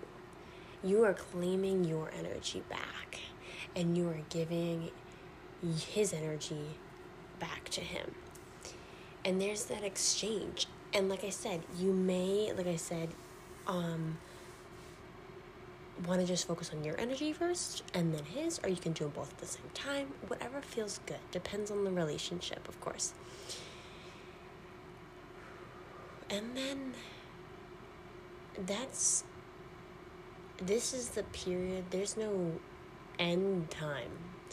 You can sit in meditation with this person and you exchanging your energies back to one each other, one, one another for as long as five minutes, as long as you know two hours. You may even do fifteen minutes and come back two weeks later and go, "Oh man, I nope, I still feel some, you know, heavy energy ab- around so and so. So, you know, it's it may not be a one all and done, but you'll know. So when your meditation comes to a uh, to a closure, when it feels right to you, um, how you sign off is very individualized. How I like to do it is when I feel like there is no more, no more um, energy to give him that's his back, and there's no more of my energy to claim as mine. I'll feel that space, you know, maybe a lot of emotion. Maybe I cry and I hold myself, right? And then what I do actually is I put my hands, you know, hands to my heart. But then when I'm closing the portal of the portal from my, my womb, my vagina, I put my hand over my vagina and I hold it like you're closing the door and like you're giving it some love because there's energy in your hands, so you're giving it love. Okay? So one hand on your heart, one hand on your vagina. And you're saying thank you to yourself. And then the next thing I like to do is again, I have that person, I'm visualizing this person across from me. What I do is I actually take my hand and I put an X over them. And I say, thank you for whatever you, whatever the relationship looked like, thank you. But you are now out of my life. And I literally grab my hand and I like, whew, imagine like if I if it was a ball, I'd throw them across the room, across the room. They're gone. They're out of your your lens. And then I come back to me. I hold my heart again. Maybe I close that portal again to my vagina. And sit with yourself. See how you feel. See what you shifted. Okay? This is your body. Your body. And we are all energy. And, um, you know, maybe now you're more in touch with yourself than you were when you, you know, started becoming a teenager. And your interactions with others were more frequent then and, and less meaningful than how you desire them now and and you wish you were you weren't um let's just say in bed as often as you were um and that's okay. And uh, holding peace for that part of you that needed that attention maybe or needed the love or needed who knows? Who knows? But you know loving yourself for all the partners that you interacted with and what you learned from each. But this is womb healing, and I hope that this can help you and guide you into, you know, claiming your body and coming back to your body, coming home to your body as a woman because you are powerful you're intuitive, you have this innate wisdom, you have this ability to create creation. Love every part of you. Truly. Because you are a creator of love. You embody love. So, you know, if someone in your past hurt you and their energy sits within you, why not you claim your energy back and, and give their energy back to them? Because you deserve it. You deserve it. So I hope this helps you as you begin your womb healing. Hello, hello. Welcome back. we are diving in today to the fear of being seen by your partner, um, your partner of interest, whether it be the female or the male, and what that looks like.